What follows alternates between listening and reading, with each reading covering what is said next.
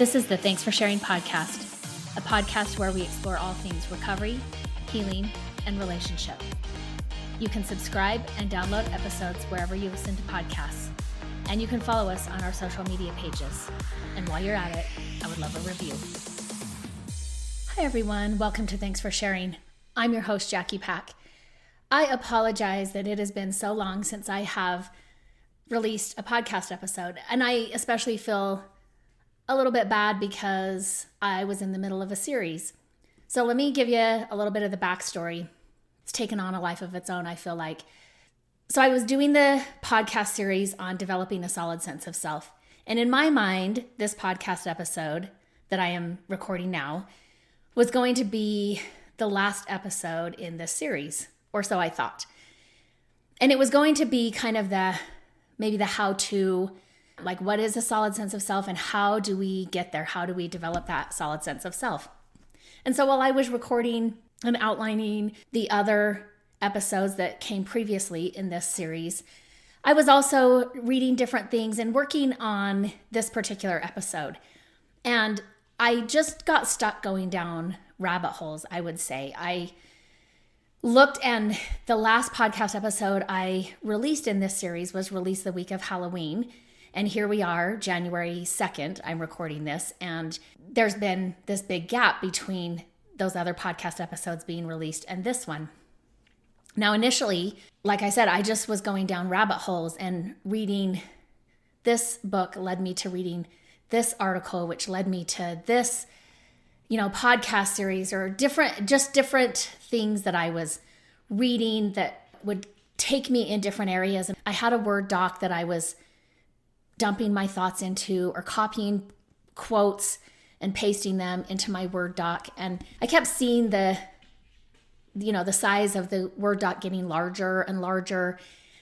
And I would say to myself, like, okay, this is just a podcast episode. Like, you certainly do not need 30 pages of a Word doc for a podcast episode. That's going to last forever.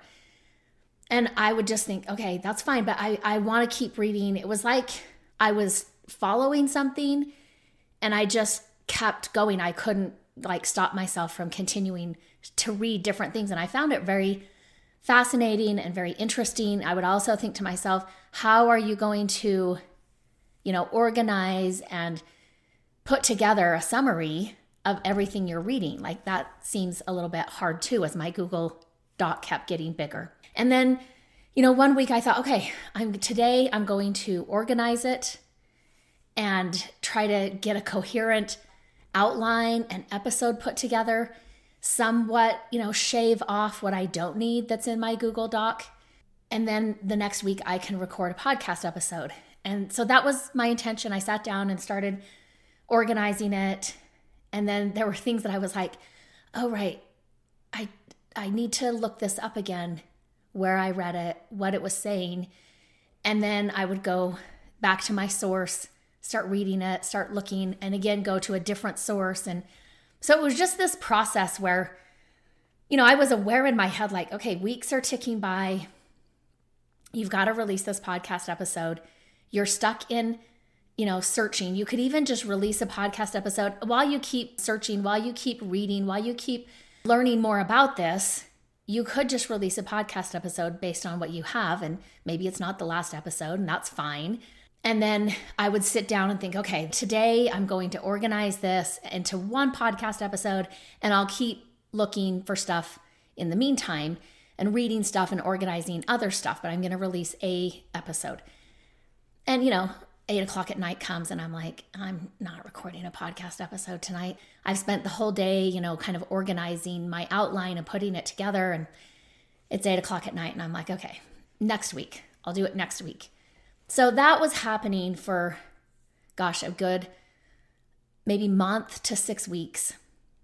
And then I did actually sit down and I recorded a podcast episode, not like like what I was thinking, I'll do one episode and then I'll do another one while I continue to read. But I recorded one podcast episode and it was lengthy, it was long. I just decided I'm just going to do it all in one sitting and in one episode. So I recorded a podcast episode and sent it off to my office manager who produces the podcast. And she got back to me and was like, hey, bad news. There's still some sounds. There's still some, it's a different sound than what it has been before, but there's still a sound. And I don't know that you're going to want the sound here. And, you know, she was trying to get her to see if she could um, eliminate it or at least fade it a little bit. And I was like, that's fine. I'll re record it. Not a problem. I mean, it was lengthy, but I was like, it's fine. I can re record it. And so I was going to record it, you know, this one Monday. I didn't have anything scheduled. And I thought, okay, I've pretty much organized it. All I need to do is record it. I can certainly get that done today. And then one of my daughters showed up at my house. I didn't hear her come in. I mean, she had texted me in the morning and asked if I was going to be around today and if I was working from home, which I typically do on Mondays. And so I just said, Yeah, I'm going to be here and just working on my podcast. And so I didn't hear her come in. She came in, and when I saw her, she just started crying. And, you know, I went over to her and just held her. I had no idea what was really going on, just held her. You know, it, that took up a lot of the rest of my day.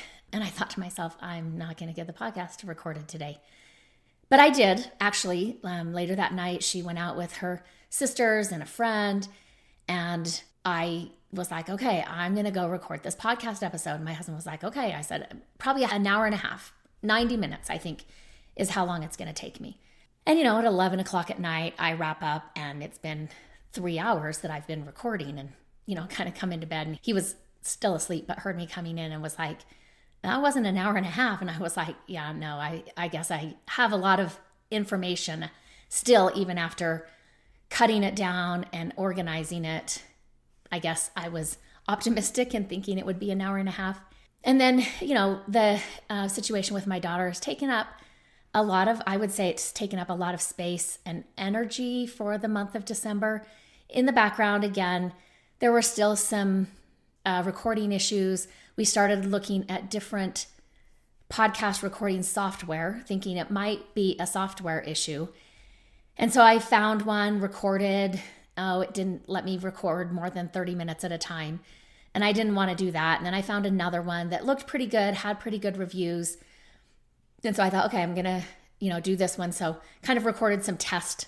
I wasn't to do a whole episode not knowing how it would work. And, you know, did a couple of comparisons between different softwares and asking my office manager, like, which one do you think sounds best? So we narrowed it in and I recorded one, and that one had an issue too. So, this is, I think, maybe my fourth recording of this podcast episode. So, it's been a combination of, you know, things in my head getting stuck in my head and researching, reading, and not really being able to pull myself out of that space you know, I would say to myself, like, Jackie, you're not writing a thesis. This is a podcast episode. Just get a podcast episode out. And then I'd keep reading and researching. And then I would think to myself, maybe this should be a thesis. And what the heck am I thinking making it into a podcast episode? Like, what was I even thinking that I could do a series on developing a solid sense of self, which is a pretty complex process? what was I even thinking tackling that as a podcast series? And then I'd kind of be like, okay, you've got to get out of your head. You've started it, you've got to finish it.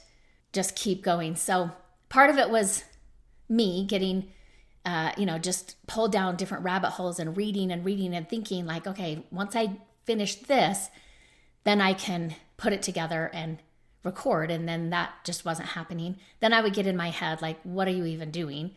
Then there were some, you know, family issues that came up and just took up a lot more energy and space than we are used to. That's not necessarily how we live. We don't live with a lot of chaos or drama, maybe. And so that took up a lot of space and energy. And then, you know, in the between, I'm trying to record, I'm trying to get things out there. And, you know, finally, I think it was the week of Christmas. And when we knew the last recording that I had done didn't work. And I just said to my office manager, like, let's just take a break, enjoy the holidays. We'll come back at it in the new year, and hopefully that works out and everything is well with the new recording. So here I am. And like I said, I never meant to take this long of a break, especially in the middle of a series. And I apologize about that. And here we go. So, this episode. Again, I still think this is kind of the last episode in this series, although I imagine once I release this podcast episode, there may be parts for listeners where they're they're hearing a certain part and may, maybe you want to hear more about that or you would like to hear a whole episode around a certain thing that I touch on. And I'm always open to getting feedback, to having listeners send me questions, send me topics that they would like more understanding about. And so, you know, if that happens, feel free to contact me and just kind of let me know, like, hey, I'd like to hear more about this, or could you further develop this idea? Because again, I took a good six weeks kind of developing the ideas that I had for this podcast episode. Well, a little more than six weeks because I was also prepping it before it was time for that episode to be recorded. And so there's some stuff that, you know, I went pretty deep on it and cut some of that out in order to just kind of put it more coherently together as a podcast episode. So, again, whether it's with this episode or a different episode, if you want to hear more, you know, a, a, podcast around something that I touch on, or you'd like to hear a topic that maybe I haven't covered yet, or anyway, I have a list of uh, podcast topics that I'm compiling, that I have been compiling for podcast topics that I want to get into in 2023. But if you'd like to add to that list, if you have a question that I haven't covered yet, which I'm sure there's a lot of things that I haven't covered yet because my list for 2023 topics is, I think it's a good list. And I don't think I've really covered them or I've touched on them, but I would like to go a little bit deeper into them. Again, always happy to hear feedback from listeners, topic suggestions, questions that you have. You know, I, I haven't really done a podcast episode where I'm just like opening it up for questions. And if you have questions, you know, we'll do an episode answering listener questions. So that's something I'm also thinking about in 2023, you know, maybe quarterly doing a listener questions episode. So, anyway, feel free to contact me. Uh, probably the best email to contact me for podcast topics or podcast questions is at my email, Jackie, J A C K I E, at JackiePack, P A C K dot com. So that's the best one that you can um, contact me with for podcast questions, topics, suggestions, whatever. I'm happy to hear from listeners. So, okay, let's get into this episode on how do we develop this solid sense of self. And I want to start out by acknowledging that I think figuring out who we are and where we belong are two of the hardest questions to answer. And many people never figure this out or even begin to ask themselves the questions of who am I and where do I belong. Now, I've never lived in a different time period, obviously, but I I wonder too if you know, here we are in 2023 finishing up 2022, but I wonder if in my lifetime those questions you know the maybe the privilege of our life in America or just the life in where we live might lead us to you know being able to ponder those ideas more so than some of our ancestors who were just you know struggling to provide food and shelter for their families different things like that that you know maybe in our day and age where yeah sure we're working but it may not be as consuming as some of our ancestors if if these questions are more ones that we can ponder or that we can think about i think the answers to those two questions are also things that we struggle with the most. And that without finding answers, we are not going to be fully filled. And I don't think we're going to be fully satisfied. I talked before on a previous podcast episode about one of my uh, college professors, my first semester at college. His name was Mr. Natsky. And, you know, he became, I took him for English and I, you know, I took most of his classes that he taught. He also taught language classes, German language classes, and I'm not very good at learning languages. That's something I would love to do, but it just was not something at the time. You know, I had taken Spanish in junior high and high school, and my Spanish, I didn't really pick up the language very much. And so I thought, I'm not going to learn German. So I took all of the classes that he taught at the college I was at, minus the German classes. So, English, I think I took critical writing classes. I think I took uh, some poetry classes, different classes that he um, taught. And, you know, he, but he also became, I would say he became maybe a mentor, not necessarily professionally. I've had professional mentors, but more a mentor as I'm transitioning into this young adult life, figuring out who I am at, you know, I think they're vulnerable ages 18, 19, 20. I think he became more of a mentor in that way. And so often I would go to his office and we would talk about other classes I was taking, other things I was writing or learning. And, you know, he was one of the types of people who, I mean, he was brilliant. He had been some type of scholar where he went and studied at a university for a couple of years. I just can't think of that word, it'll come to me later. And so he was a very brilliant person, but also one who was very patient with somebody who was kind of new to the world, new to, I would say, figuring out who I was. And so he wasn't the type of person who would just tell me things or lecture, but he actually, you know, sometimes he would give me, in addition to things that I was reading or learning about, he would give me an essay and, you know, say, hey, why, why don't you read this? And then come back and we'll discuss the ideas in it. And so he was just somebody that I would talk things over with, but he also had a way of getting me to think and start to articulate what I was thinking, not just that he would tell me what to think or what he thought, but he actually would, you know, ask me questions and try to get me to develop my own thoughts around that. So I would say he was a mentor in that way, probably also somewhat of a father figure and one of the times when I was talking to him in his office, he said to me, You know, I think the most important questions you can answer are who are you and what price are you willing to pay to be that? And I've thought about that, those two questions, a lot over the years. I've mentioned before he passed away when I was in my master's program. Um, I got a note from his wife letting me know that he had passed away. But his influence on me lasted much longer than just the time period that I knew him and spent time talking about things in his office. And so, again, I just want to start out acknowledging I think these are hard questions to answer. I also think they're rewarding questions to struggle with. And I think they can bring us a lot of satisfaction, even if we're never arriving at an answer that ends. I think sometimes the answer is also in process, that once we have this solid sense of self, that's not the end. That continues to evolve and develop with us throughout our lifetime.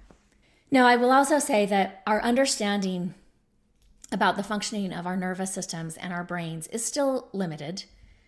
We don't fully understand how energy and information are exchanged between people within relationships. We don't fully understand how memory is stored and reconstituted within our mind body systems. Neuroscientists are still trying to understand the puzzle of consciousness what consciousness is, where it resides, and who we are. Spiritual traditions have been asking these same questions for millennia. And I will say our tools for studying the brain and nervous system have come a long way in the past 30 years and they're still maybe primitive. You know, in 30 years, we may look back and see how far we had come at this point in time and know that, you know, where we were still able to go would take us far beyond what we have today. I think, like with a lot of things in life, we may never have all the answers, and also perhaps we don't need all of them. Allan Schore tells us, quote, "The brain is a self-organizing system which during early development organizes itself through interactions with the primary caregiver. End quote. Dan Siegel tells us that neural integration within a developing child occurs through the co construction of the child's autobiographical narrative. This co construction usually occurs over time within the parent child dyad and it begins at about age two. From about age two onward, usually with the help of our parents and other people who know our stories, Children will construct their autobiographical narratives, leading to what is called autonoetic consciousness, which is the ability to perceive the continuity of their identities from the past to the present and even into the future. So, again, autonoetic consciousness is the capacity to be aware of one's own existence as an entity in time and at different times. So I might look at myself as a young child and then see myself as a teen, as a young adult, you know, midlife, in my 50s, and kind of see myself both at that time period and also then evolving to the next time period and have that awareness of myself as an individual, right? Or as an entity through different time periods and then even predict some things into my future. Now, as human beings, we know that our nervous systems organize around storylines or around our individual life narratives. So, this autobiographical narrative that develops is pretty important because our nervous system will organize around those storylines or those individual life narratives. Now, in our minds, who we believe ourselves to be includes our nationality, race, gender, skin color, religious preferences, what we do for work. And who we believe ourselves to be also includes attributes, both positive and negative, which have been assigned to us by our parents, maybe our siblings, teachers, the culture we come from, and the environment that we live in or have lived in. And through the process of introjection, we incorporate into ourselves at a young age ideas which others have about us. So, who they think we are or who they think we should be. And there comes a time when we're going to have to sort through our lives, what we've been told about ourselves, and restructure ourself into a more congruent and coherent being. Now, we humans, perhaps uniquely, have the ability to view ourselves in past time and to project ourselves into future time. And we define ourselves through our life narratives both the things that we remember and also things that we're not necessarily remembering. We know that our memories are fluid and are reconstructed each time we remember a memory. Since we organize ourselves around our storylines, this fluidity allows us to continually integrate new information into our self systems. Now, decades ago, there was a study that was started called the Grant Study and the study, it started in 1938 and it was focused on all men because, of course, but it was focused on researching a man's ability to adapt to life. And it's known as the Grant Study because it was funded by the late William T. Grant, who was a philanthropist. And the subjects or the participants were outstanding graduates of the classes of 1942, 1943, and 1944 at what at the time was known as a highly competitive college. It was never identified in the study, but since it's been more widely talked about and published, there's a book that describes the study's findings. We know that it's unmistakably the highly competitive college is Harvard. So, like I said, there was a book um, released that describes the study's findings. The book's entitled Adaptation to Life, and it's written by Dr. George E. Vaillant, who's a 43 year old psychiatrist who directed the grant study for the last 10 years. Now, it started out with, I think, I believe it was like 238 participants, and over time it followed through decades of time periods, 95 subjects or 95 participants. Now, according to Dr. Vaillant, who teaches at the Harvard Medical School, he says the 95 participants have since their college days become best selling novelists, cabinet members, scholars and captains of industry, physicians and teachers of the first rank, judges, and newspaper editors. One of the things that they found in this study, again, if we're thinking it's a highly competitive college, and then if we have the understanding that this is Harvard, we might think that, you know, the participants that he was studying all came from privileged backgrounds, high socioeconomic status, families, but what he also found was that a man's social class had no effect in determining his outcome in life. He said if there was any advantage to the social class that was correlated with their ability to be successful, he said their social class was actually correlated with absolutely nothing. And by the age of 50 years old, any advantage that we may have perceived coming from their social status as you know, young adults entering college had completely washed out. The grant men, they're now much older, right? He wrote about how 80% were Protestant 10% Roman Catholic, and 10% Jewish. All of them were white because, again, of course. And 89% came from north of the Mason Dixon line, east of Missouri. He also said about one third came from blue collar homes. Now, the men were interviewed and tested for 20 hours during their college years, and interviews were also conducted with their families. After graduation, each man filled out a questionnaire every year until 1955, and then every two years after that. Personal interviews were conducted with the men during 1950, 1952, and in 1967, Dr. Vaillant himself visited with the 95 men that he had randomly selected to study from the total of 268. I had said 238, it's 268, who had begun the project. Now, according to this study, there were four predictions that could be made about the effect of childhood upon midlife adjustment. So he found that men with unhappy childhoods, if they did not adapt, would be unable to play, they would be dependent, and they would lack trust in the universe.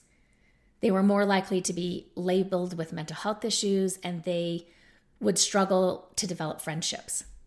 Now, he wrote about how the ability to play is a good indicator of successful adjustment. And it was shown that when a man was able to play competitive games like tennis with friends and take long and imaginative vacations from work, that was a predictor of adapting and being able to do well despite childhood difficulties. Discussing the subject's mental problems, Dr. Vaillant writes that many Grant men recovered from seemingly intractable character disorder causing him to conclude that recovery from mental illness is analogous to passing from adolescence to adulthood. He wrote, The person is the same, no lesson has been learned, no tumor has been excised, but different defenses have been deployed. He wrote that by devising new means of coping, the afflicted individuals proved over the years to be able to cure themselves.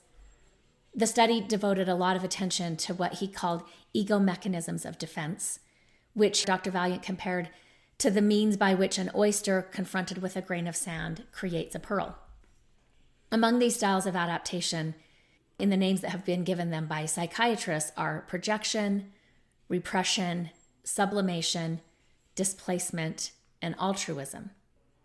So, the men considered by Dr. Vaillant to be the best outcomes tended to give generously to charities, became more active in competitive sports than they had been in college, and chose a career that reflected identification with their fathers. The worst outcomes, on the other hand, tended to have bleak friendship patterns at age 50, jobs with little supervisory responsibility, and were marked by pessimism, self doubt, passivity, and fear of sex at the age of 50.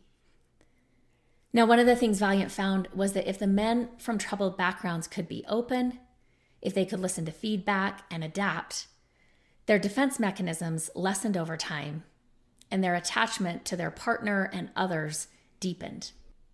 He wrote, quote, What makes or breaks our luck seems to be the continued interaction between our choice of adaptive mechanisms and our sustained relationships with other people. No whim of fate, no Freudian trauma, no loss of a loved one will be as devastating to the human spirit as some prolonged ambivalent relationship that leaves us forever unable to say goodbye. End quote. Now we know from attachment research that securely attached individuals have coherent life narratives. They're better able to self regulate, and in turn, they raise their children to become securely attached adults.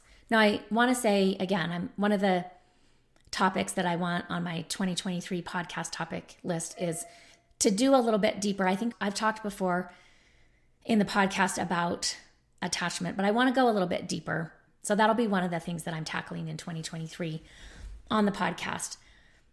And I want to say, I just don't know, you know, when we're talking about like attachment, and I'm going to talk a little bit more about this later in this podcast episode, but I don't think we can look at it in terms of 100% or 0%. When we start looking at it in a binary, I think we miss the complexity of human beings. So when I'm talking about, you know, securely attached individuals have the tendency to raise children who become securely attached adults, again, I will say we're not talking about 100%. We're talking securely enough attached adults. Now, we also know from attachment research that one's attachment style tends to be consistent over their lifetime. So, if your attachment style is not secure, the research shows two things that can be beneficial to your healing and your health over your lifetime.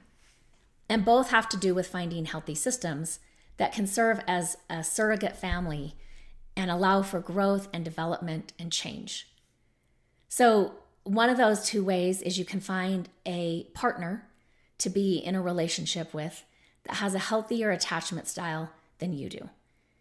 Now, it's important to, to indicate here that the partner can't be trying to rescue you or change you or force you to be the person that they want you to be or they, they see you can be, but simply that they see your potential and they connect with you in a secure way.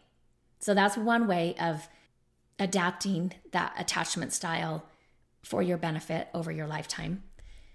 The second we know is to become part of a healthy work system.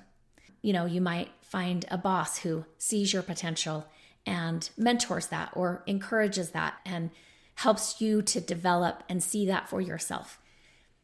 So, again, it can either be relationship wise in a relationship system or it can be in a work system. Again, where relationships are also a part of your healthy work environment and that your development is important to the people above you. And as you rise through the ranks, the development of those under you also becomes important to you.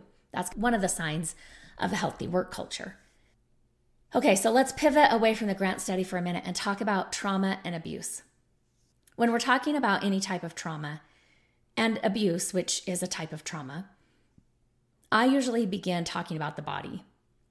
Now, the mind can have its own perspective, and we know that our body or our nervous system may not match the perspective of our mind. Our mind might be like, oh, it was fine, wasn't that bad. Or our mind might say things like, wow, that could have been much worse where, yes, I will say many things could be much worse and are still indeed quite bad as they are or as they were. So if I'm sitting with someone like a client and they're talking about an experience that they had where maybe someone in authority used their vulnerability in a weaponized way to make them feel that they had to do something this other wanted them to do, they didn't have a choice, they couldn't really choose for themselves. I'll typically start by asking them, How did this make you feel? Or how are you feeling right now as you're talking about this experience? And one of the things I'm wondering to myself is how I feel in my body listening to them tell me this story. And as they're trying to find the words to tell me how they feel in their body about this story. In my work and how I approach the work that I do, I don't think we can really say, okay, here's your body, and then here's your mind, and then yes, we acknowledge there's a soul or a spirit or a heart. That's kind of the words that it gets described as, as if we're created in this disconnected, disoriented way. I think human beings are integrated, holistic people, or at least that's how we're designed to be, is integrated, holistic people. Now, I think we can become disintegrated but that's not our optimal design. So, again, let me talk a little bit about integrity. So, or not integrity, I'm going to talk about that in just a minute, but let me talk for a minute about integrated because this comes up a lot in the literature, in the neuroscience literature. There's a lot of discussion, a lot of the things I was reading that talked about integration. And so, integration, if you look up the dictionary definition, it's going to say something like to combine, or to bring different parts into a whole and to integrate them, right? So that the the parts are combined into a whole. Now again, like I said, we as human beings optimally are integrated, holistic people. And based on life experiences, we can also become disintegrated or in the addiction language, we would use the word compartmentalized, where different parts are put in different compartments.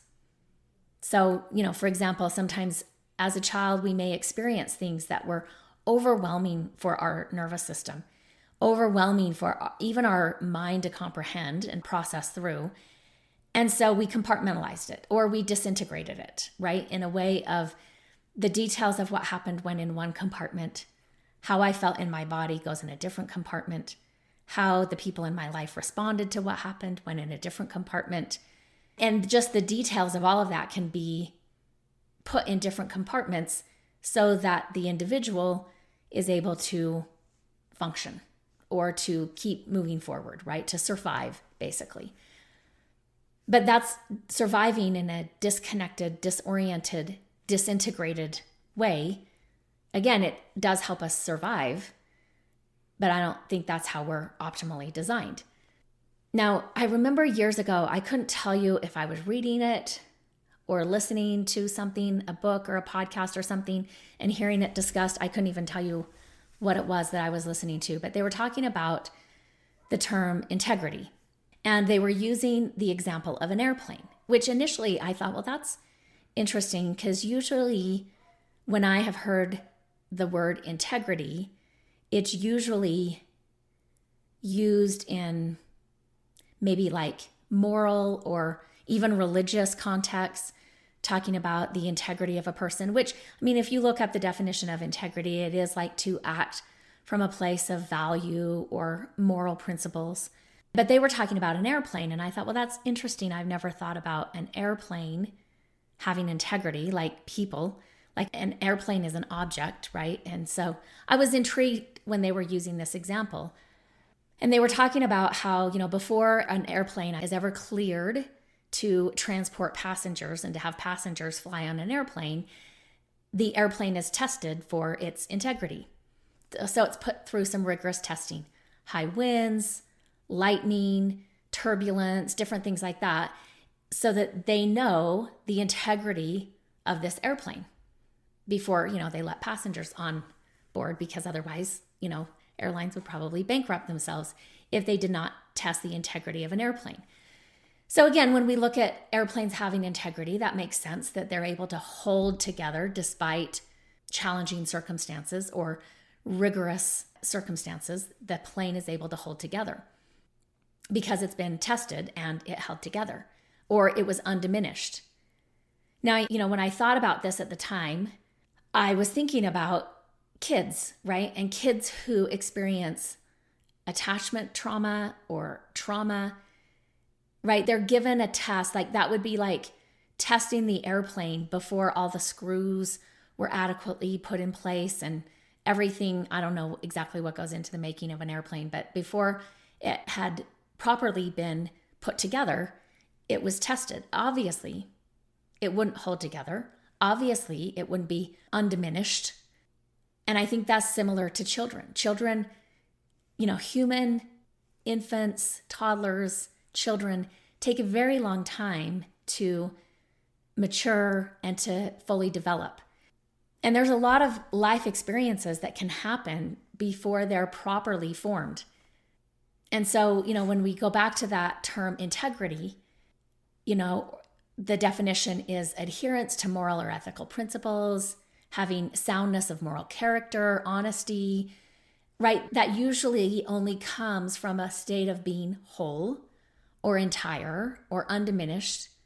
It's a place of being integrated, which again, I made me start thinking about how that word integrity could easily become weaponized because we're failing to understand that when somebody acts from a place of unethical principles or not immoral principles, that may be coming because they're disintegrated, because they had to break apart in order to survive because of the challenges or the life experiences that happened to them. Now, I think the number one thing that has become so helpful to me when I'm talking about things like trauma or abuse or really any type of harm is looking at what is called the window of tolerance. Now, this phrase, window of tolerance, was coined by Dr. Dan Siegel, and I find it really helpful and I utilize it a lot in helping clients understand what's happening in their body and how to start paying attention to what is happening in our body. Most of my clients I would say are not connected to their body. And so we're talking about it in terms of, of how we start paying attention, how we start connecting to our body. I've talked about it with my kids too. You know, several of my kids have gone to therapy, and I'll usually ask them, like, "Is your therapist talk to you about window of tolerance?" And you know, they'll say, "Yeah, they did talk to me about window of tolerance," and I'm always like, "Yeah, good. Like, like let's have a discussion about it. Tell me what you know about it." And I just find that it's a really helpful concept. I think it puts maybe some abstract ideas into a concrete way of thinking and talking about it and relating to our bodies that way. So when we're in our window, it's really when our whole brain, body, and I would even say our spirit is able to interact. We're integrated. And I think that really is the place from which we interface with the wisdom of our bodies, as well as interfacing with our spiritual wisdom. For some people, that may be their faith or religious beliefs. It could also be cultural. You know, sometimes we talk about the wisdom of the ages or the wisdom of the ancestors. I think we're also interfacing with our mind, our thoughts, our beliefs, how we see ourselves. And when we're able to interact body, mind, and soul, we're whole. And I think this is the best place we have to live and act from that place. I think when we are in our window of tolerance, that is the best place to answer those questions of who am I and where do I belong? Or what cost am I willing to pay to be me? I think when we're in the window of tolerance, that is the self.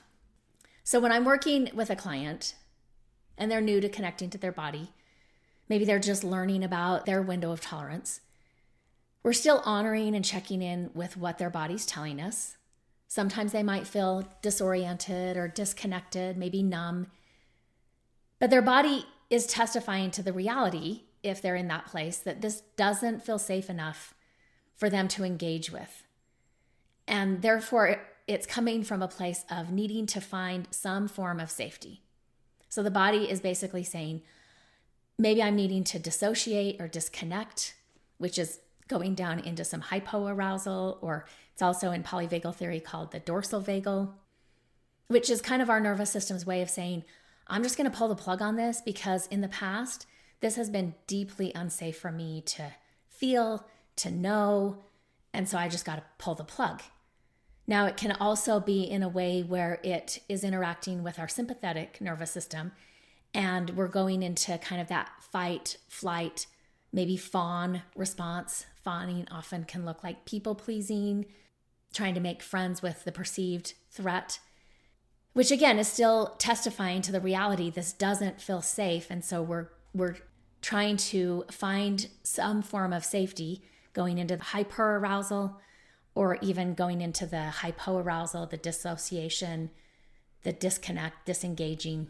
Now, in our Western Christian culture, I think we tend to be deeply disembodied. And it can be difficult to get the information or even to trust the information that our body holds. And that's okay. I think if we continue to build trusting and safe spaces in therapy, we continue to talk about trauma. We continue to talk about attachment, attachment trauma, and we continue to talk about window of tolerance. Eventually, people start to see it and they start to feel it for themselves and they start to feel safe about the information their body is giving them. Now, I will also say about the window of tolerance that it's the place in which we can feel our feelings or we can engage in interaction or we can really have a sensation in our body, and everything remains online. We can tolerate the information the body is giving us. Now, again, I might get activated, I might cry, I might get angry, but I can also stay regulated and be able to tolerate the emotions that come with the story my body is giving me. It doesn't mean that you know, the window of tolerance doesn't mean that everything is easy or I feel good, I feel positive, or like this is the best thing I've ever experienced.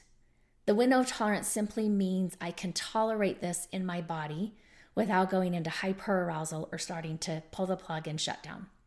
Now, another term that comes from polyvagal theory is neuroception.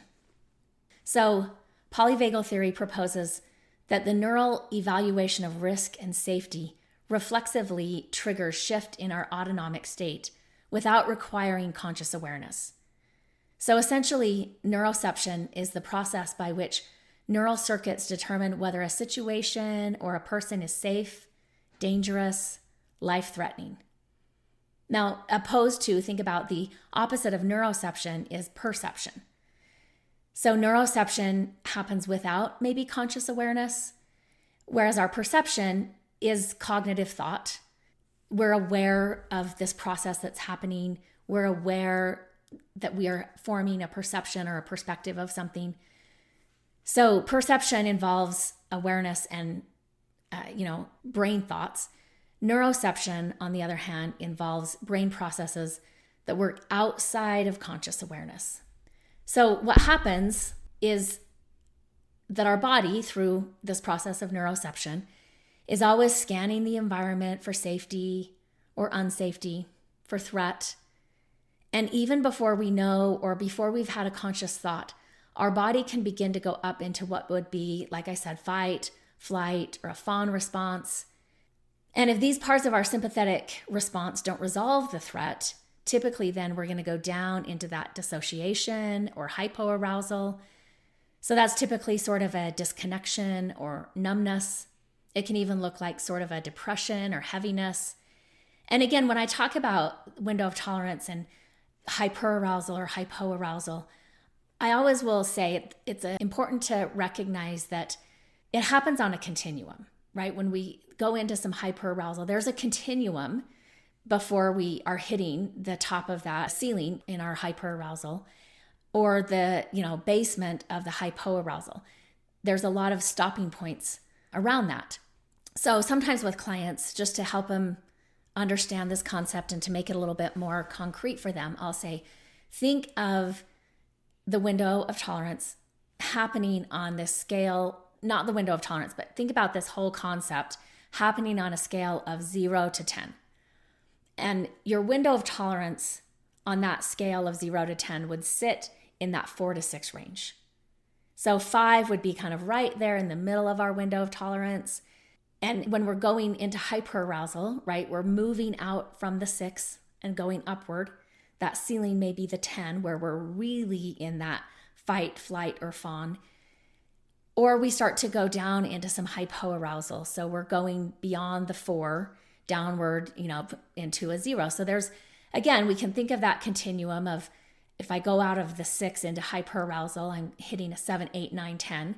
Or we can also recognize that I might be like a 6.5 and a 6.8, 6.9, 7, 7.2, 7.3. There can be a lot of different variances on that scale before we're, you know, really into some hyper responses, hyper vigilant responses. And likewise on the hypoarousal, it also happens on a continuum where maybe that zero is a dissociated state that we function in, or I mean, not function, we're not functioning really in dissociation. But maybe before that, I take a step back and I start to withdraw. Maybe I start to put up some walls and I start to guard myself and I disconnect and I distance and I start to you know, sometimes in that hypo arousal, I'm wanting to shut down, I can even look for problems in my relationship, problems in my life, and not recognize that maybe that's not actually what's causing me to leave my window of tolerance. So, when we talk about window of tolerance, this is really learning the language of the body. Now, some of the language of the body, it's also in our culture. But again, I think in our culture, we also tend to be quite disembodied. So we can use some of the language like, oh, my heart dropped, or I just felt like that was a punch to the gut, or oh my gosh, I got the wind knocked out of me. We can use that language without actually connecting to what's happening in our body. Sometimes I'll say, you know, with some clients, they give me the language of the body. They might say something like that, like, I just felt like my heart dropped into my stomach. And when I try to expand on that, it's clear to me that in their mind, they're not aware of the body of the language. And so when I maybe summarizing or repeating back to them what I heard them say, you know, sometimes they'll look at me and be like, I didn't say that. And I'm like, oh, okay. I, I mean, I know you did. Like, I'm not going to argue with them, right? But in my mind, I'm like, okay, the body of the language was given without the awareness of the mind.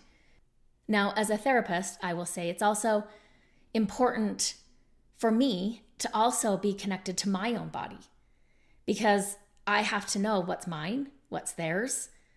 How did I feel walking into this session versus the energy that came up in the session? You know, sometimes I've had that experience where I go into a session and all of a sudden I'm like so tired and I can barely keep my eyes open and I'm, you know, taking sips of my water or I'm maybe standing up like, oh, let me look at this book just to kind of try to wake myself up because I feel myself shutting down. I feel myself getting very tired. And it's important for me to know like, was I tired in my last session? Was I tired walking into this session? What, have I been sleeping well? Like, what is happening? Is this mine or is this something that the client comes in with? So it's important as a therapist to also be connected to my own body. Sometimes we'll talk about this in terms of emotional hygiene. Like, what energy emotionally am I walking into my sessions with? And it's important as therapists that we're present in our bodies so that we have this internal framework to actually track with the nervous system in the bodies of those around us. So sometimes as a therapist, I'm listening to my clients. I'm also noticing cues about what is happening in their body you know, I'm wondering does the feeling in their body match the words they are saying? Sometimes they will be saying parts of a story that maybe are disturbing or distressing, but they're smiling.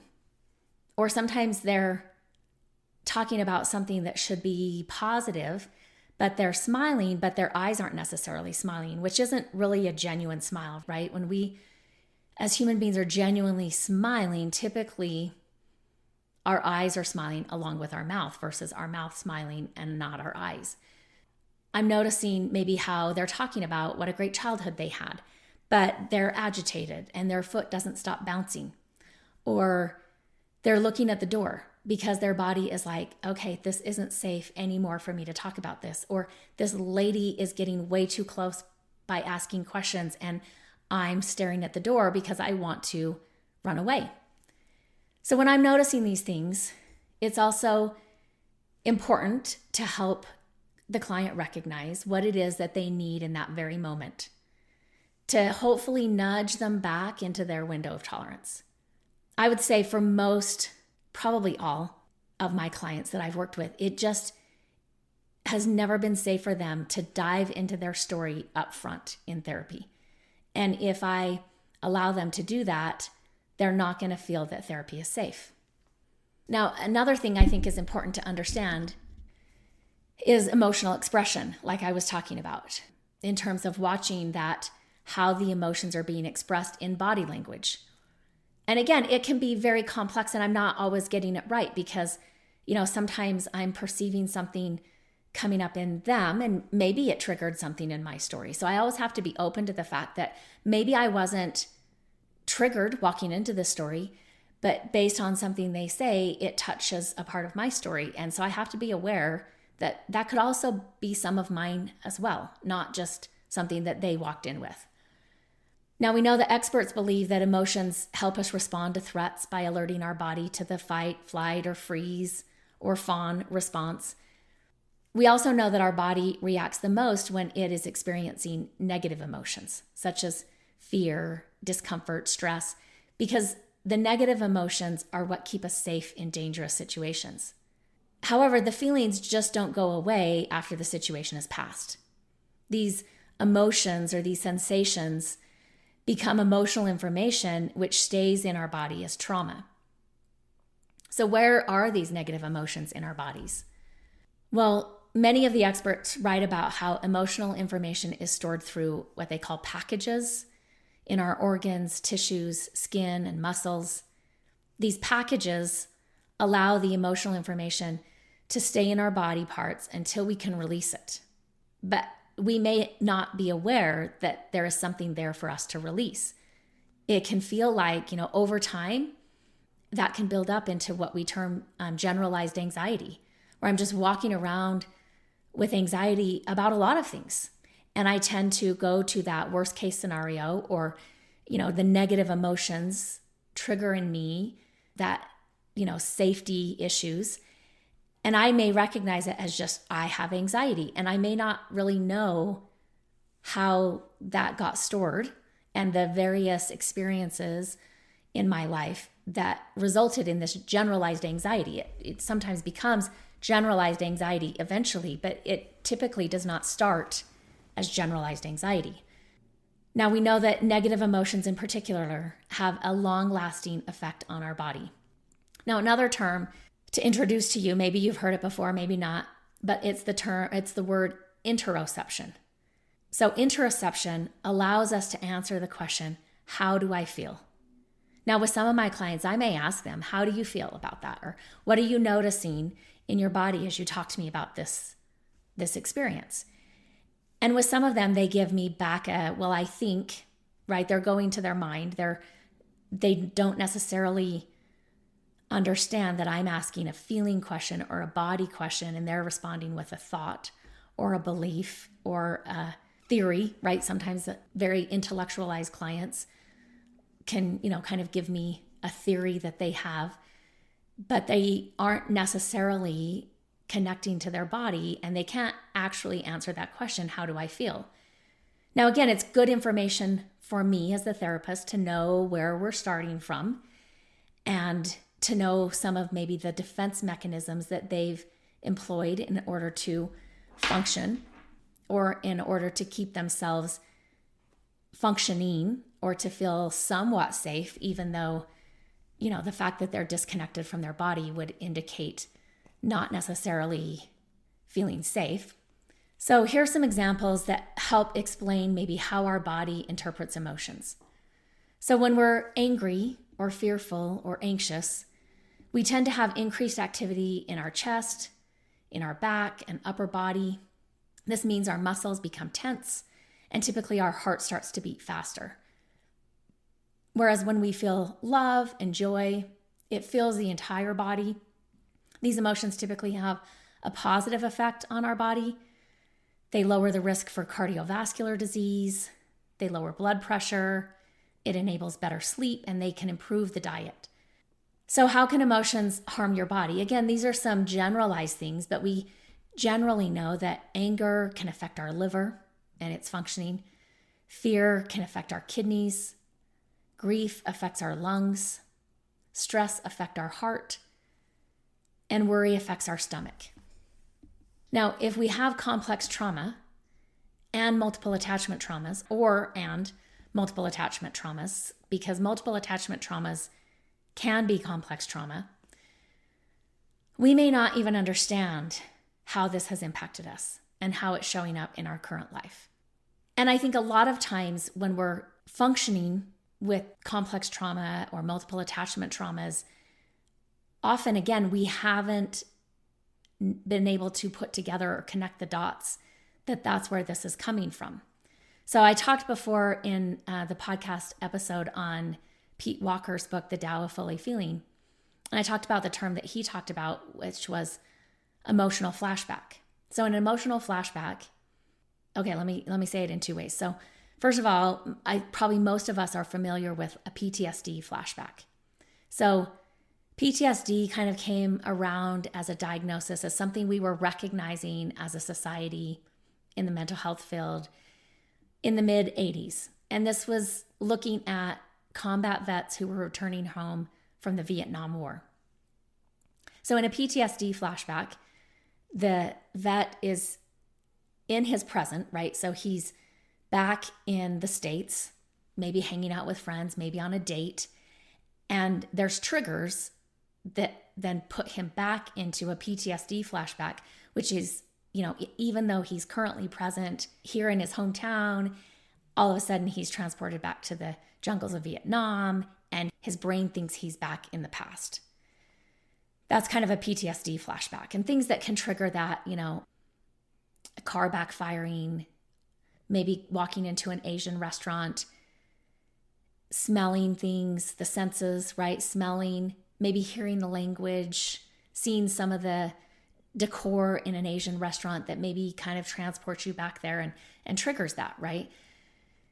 In my podcast episode that I talked about the impact of family dysfunction, I think this was back in May of 2020 that I recorded that one. I talked about, you know, the PTSD diagnosis coming on board in the mental health field and becoming a diagnosis. About the same time that we were developing the 12 step fellowship of ACOA, which really kind of looks at the impact of family dysfunction.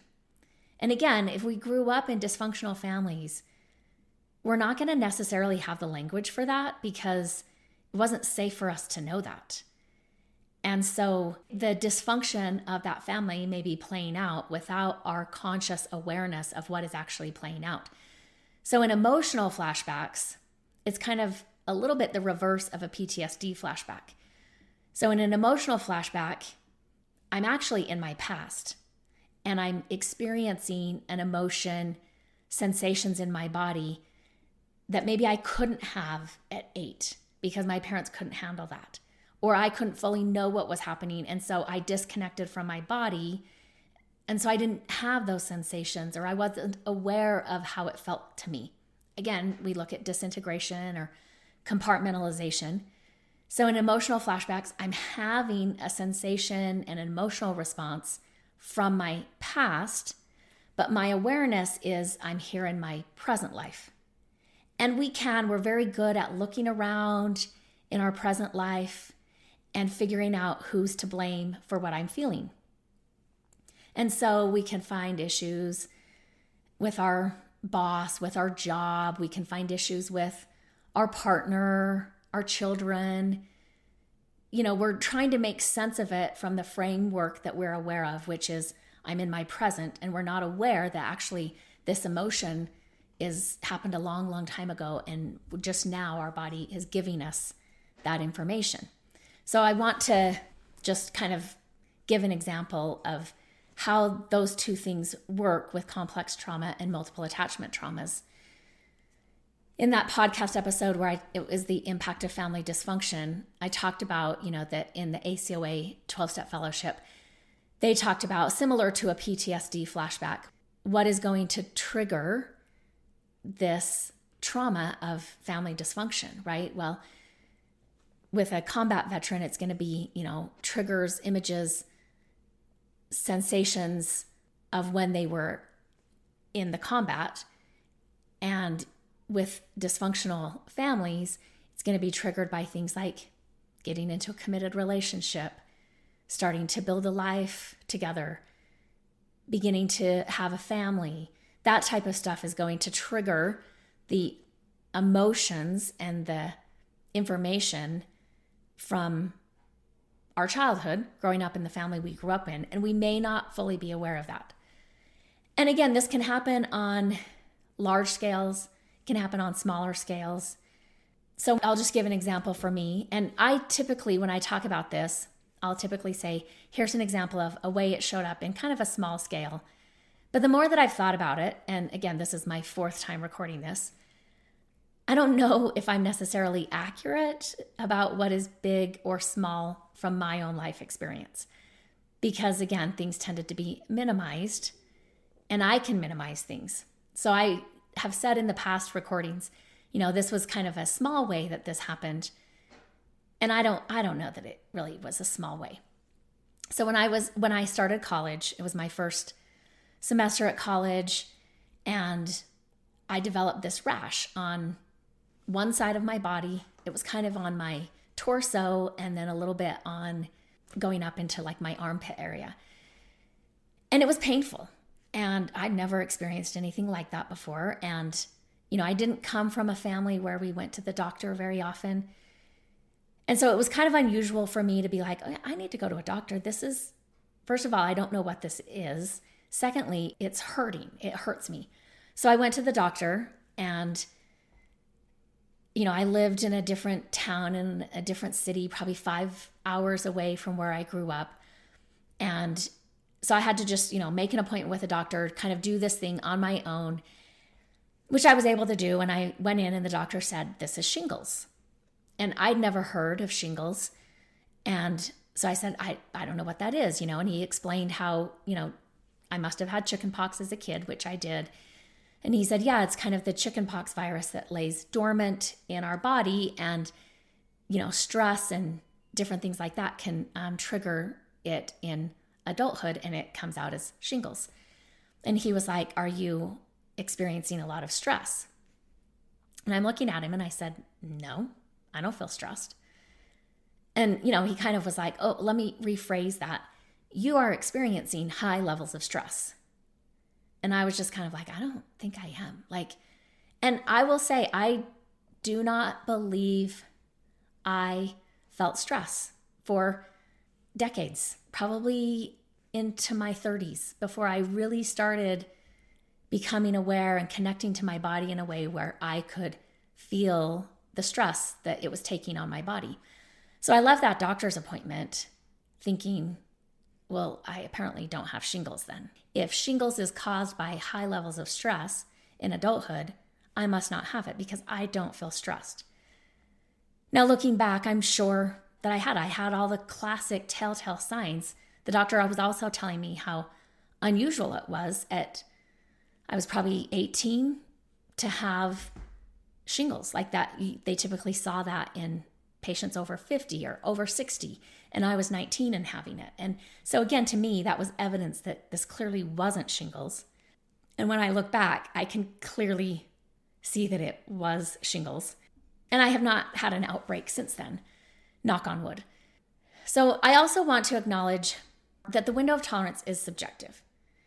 We each have a unique and distinct window depending on multiple biopsychosocial variables. So, our personal histories, whether or not we came from childhood trauma backgrounds, our temperaments, our social supports, our physiology. No two windows are going to look exactly the same. Mine may not look the same as yours, and so forth. But there are some common indicators of when we're in our window of tolerance and when we're out of our window of tolerance. Now, I will say with a lot of the clients that I work with, and I think this was true for me too. I mean, when I was, you know, becoming a therapist, we weren't talking about this. That would have been, I mean, I've been a therapist 29 years. So, you know, we've had this development over the last 30 years. So I've seen that learning and that new understanding take place in the time that I've been practicing in the mental health field. But we weren't talking about window of tolerance. So, some of my clients, I will say, again, I think that window of tolerance can also not be developed. If we're in survival mode, if we don't have people in our life who help us start to develop that window of tolerance, then we might go from hyperarousal and again, that happens on a continuum into hypoarousal and back into hyperarousal and back into hypoarousal. Or our window of tolerance may be very, very small, which I think, again, for young kids, it's probably very, very small. A lot of things overwhelm them. They're not able to tolerate a whole lot. And a lot of what they can tolerate and how they deal with being overwhelmed depends on the caregivers that they have in their life. So because of this, I also want to acknowledge that those who come from relational trauma histories may find that they have smaller windows than their peers who come from non trauma backgrounds. Those of us with childhood abuse histories may find too that we're more frequently and easily triggered or pushed outside of the optimal emotional regulation zone into hyper or hypoarousal. And this is normal and natural given what we've lived through. And everyone, whether or not they came from a relational trauma history or not, is going to need to work and expend effort to support themselves to stay inside their window of tolerance. And they're going to need to practice resiliency when we find ourselves outside of it. It just may mean that those with relational trauma histories may have to work harder, longer, and more deliberately at this. Now, in therapy, I also think it's important to give clients an overview of how therapy works. And often I find that I'm giving them permission to not go into the verbal descriptions of what happened too soon. And I'll usually say, I'm going to ask some questions, like in the initial intake sessions, you know, first one to three or four sessions, when I'm getting to know them, know this new client. But I'll tell them, I'm not going to ask for details of things. You can answer in yes or no. You can say, I'm not ready to talk about that. I also believe that our bodies are designed to heal. And I think if we move too quickly, or if as a therapist I get that information before I've become a safe person or before they have developed therapeutic trust with me, what can happen is like a car that gets stuck in the snow. So you're putting the gas on, those tires are spinning, but you're just not going anywhere. And I believe if we dive in too quickly and we haven't spent time learning the pace of the body, this particular body, and honoring the pace of the body, and if we're not noticing the cues, then we can quickly get overwhelmed and it's like we're stuck in the snow where the tires are spinning and internally there's a lot of discomfort, but it's not necessarily productive and it doesn't move us towards progress, or deeper understanding. So I may say to a client, it seems like you might be getting activated in your body. And that's an important thing to notice. And I'm just trying to normalize that. I might also say, you know, if they've come in and I know up front on our intake paperwork or, you know, in the initial email they sent reaching out to schedule a therapy appointment, they might have put something about a recent trauma. And again, I'll just say, you know, that's something we're going to have to unpack over time. And I don't expect you to give me the details of that before I've gained your trust. Now, sometimes too, you know, when I'm working with a client and I've been working with them for two or three, four years, sometimes they'll start to check in with me and, you know, they'll notice the clock and maybe it's quarter to the hour, which typically we go maybe to five to the hour. But they'll just say to me, they'll look at the clock and they're acknowledging that. And they say, I think that's all I can handle today.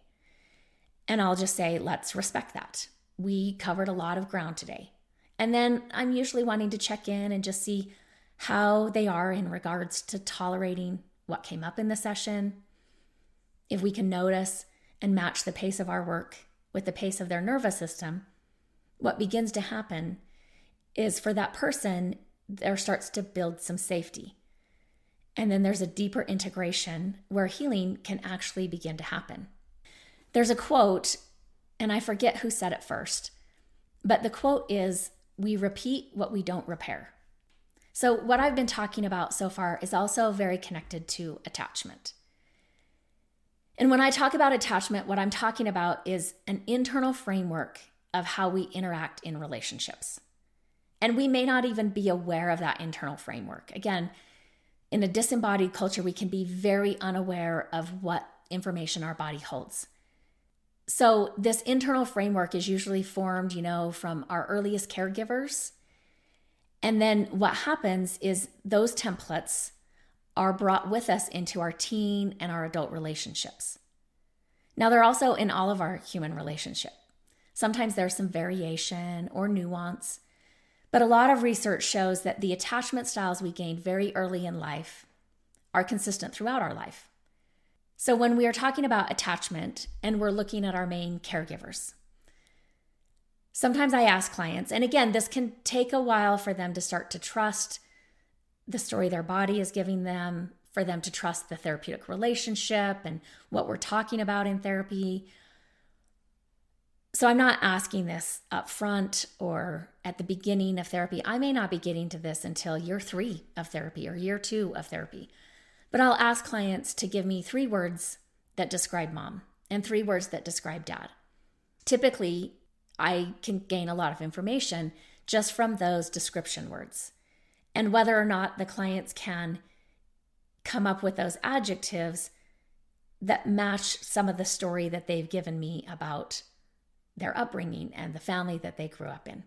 So, when we're talking about attachment, we can split it up as either secure attachment or insecure attachment. With an insecure attachment, there are some other categories as well. And when we're looking at attachment, for me, I always think of the first line from Anna Karenina by Leo Tolstoy, where he writes, quote, "Happy families are all alike. Every unhappy family is unhappy in its own way." So in this line, I think Tolstoy is saying that for a family to be happy, several key aspects are present. And they're present enough, right? And they're present enough in all happy families. So, those things might be like the ability to talk about your emotions, permission to individuate and to develop your own sense of self. It usually requires parents to be mostly functional and to have a functional relationship within the partnership of the parents. And in unhappy families, the details of the dysfunction can differ, but these key aspects of happy families are missing. I also think he is addressing how growing up in unhappy families is isolating. We often experience the trauma or the attachment wounds together with our family, but they're also often experienced individually, even if other people are present.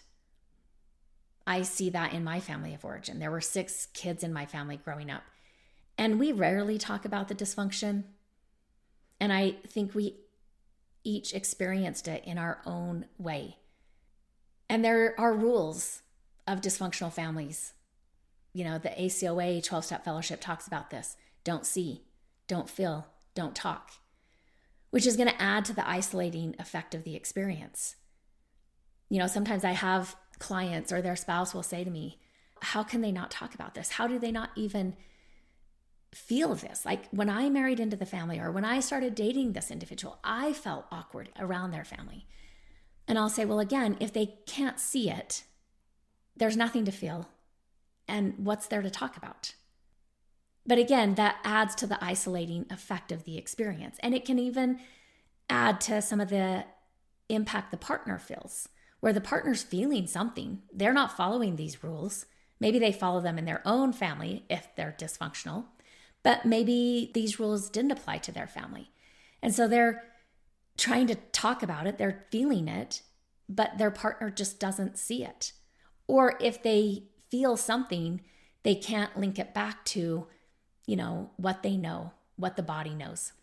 So, in secure attachment, essentially, there's like this internal sense that if there's a rupture, there will be a repair. Generally speaking, it's not perfect. Like I said, nothing is 100% because people are just too complex. But there is enough repair there that it returns you to a baseline of safety and security.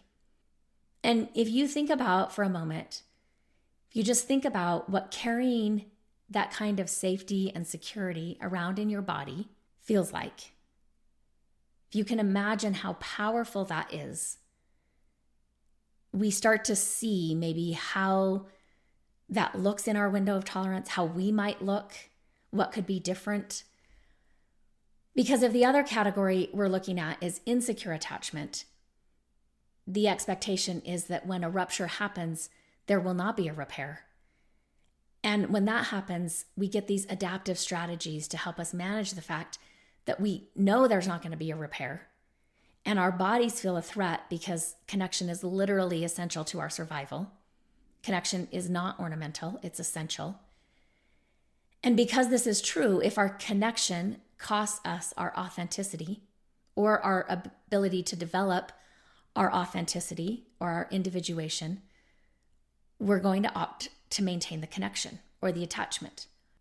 Now, these adaptive strategies or these defense mechanisms or these ways we opt for connection over authenticity are not the actual self. We can honor that these adaptive strategies got us through while also imagining who and how we would be if we hadn't needed to compromise. Now, I know we cannot rewind and have the facts of our story be any different.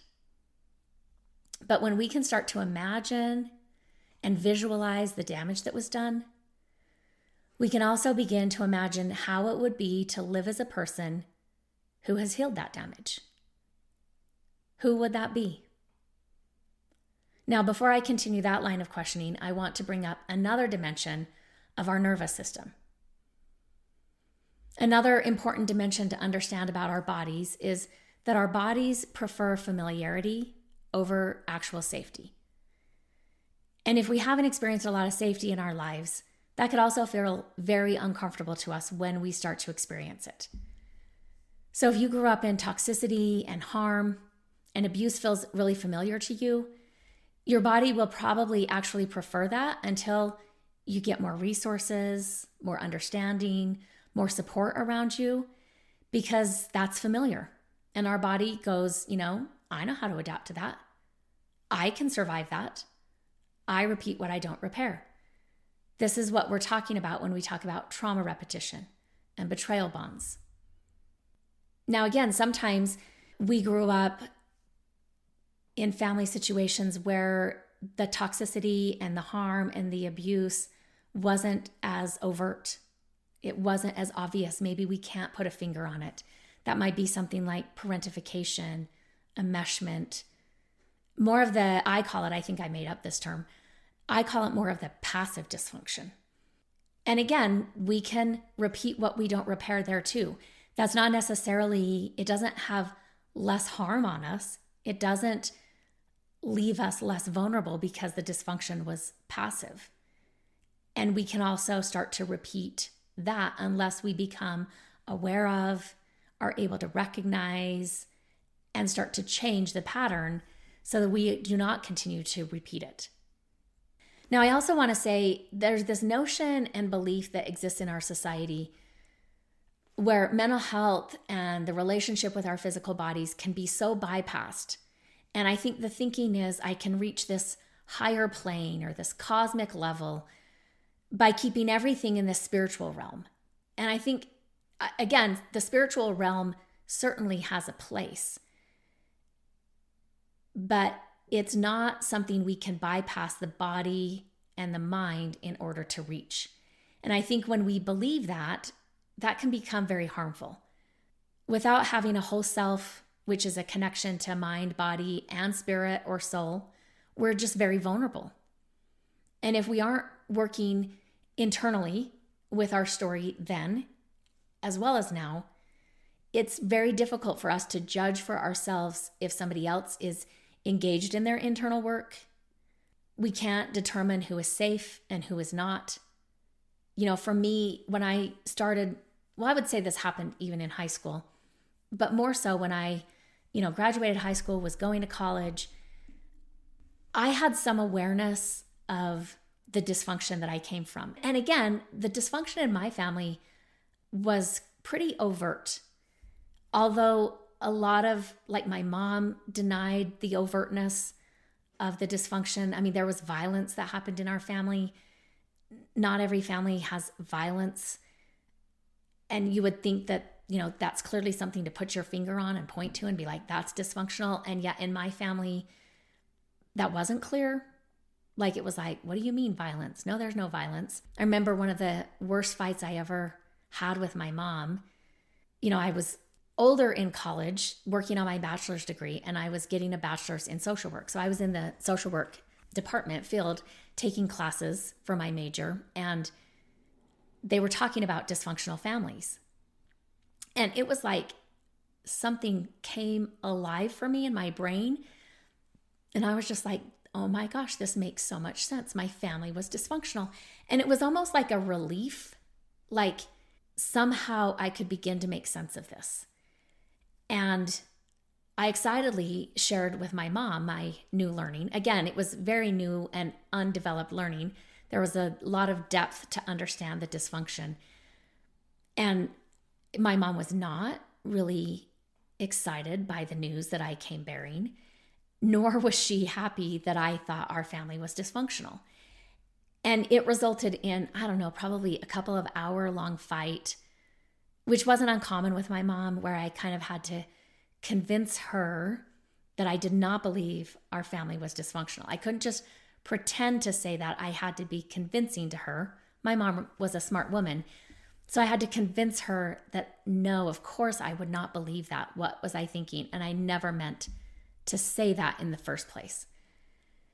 So I had some awareness around this. And for me, I had just decided that if I could avoid having relationships, close relationships, then I could avoid pain, causing other people pain or having pain caused for me. And that was my plan. That, you know, for many years, that was my plan. Like I was talking with one of my colleagues the other day, and she was talking about, you know, when she was in college and dating, and she was like, you know, my rule for dating was this.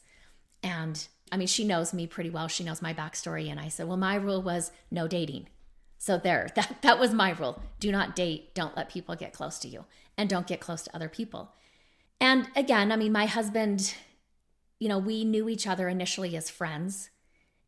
And I mean, he would say today, I was talking to him earlier last month and just saying, you know, here's kind of the story. Like, if I'm being honest about how we met and how we ended up married, here's the rundown that I give, but I've never really run that past you. I mean, I think, I don't know if you would tell it any differently, right? So I, we were out on a drive and I was just kind of telling him, here's what I say, right? And he was kind of smiling and laughing at different parts of, you know, the story as I was telling it. And, you know, I finished telling it and I said, would you change anything? Or are there parts that you see differently than I do? And he kind of laughed and he was like, no, that, that pretty much uh, covers it. And I said, so there's nothing you would add or, and he's like, I mean, I have some different perspectives, but just because I was on the other end of stuff, but he's like, I think you have done a good job putting in my perspective. I mean, we have talked about it before. And at the time, I think we talked about it, the time we were, you know, transitioning from friends into dating. But again, that was a that was a difficult place for me because I truly believed that if I could keep him at a friend level, that I could avoid pain and that then I would be preserving our friendship and our relationship versus if, you know, we got close to each other, if we started dating, we would end up hating each other. I mean, I told him that like when he was expressing an interest in starting to date and move it from friendship to more than that. And, you know, I just said I would rather be friends with you for my lifetime than date for a little while and then hate each other. And to him, he was kind of like, why would we hate each other? And in my mind, that's just how relationships work. Now, even today, you know, I've been married 29 years. In March, we will have been married 30 years. You know, and, and part of that plan, I never planned on getting married. I never planned on having kids because all of that could lead to pain. And what I have learned today is some of the most sacred moments of connection and relationship for me have been when I lean in instead of away from their pain, or I let others lean in when I'm in pain. That the beautiful moments in relationships aren't when everything goes well. Those can be some beautiful memories and some beautiful moments.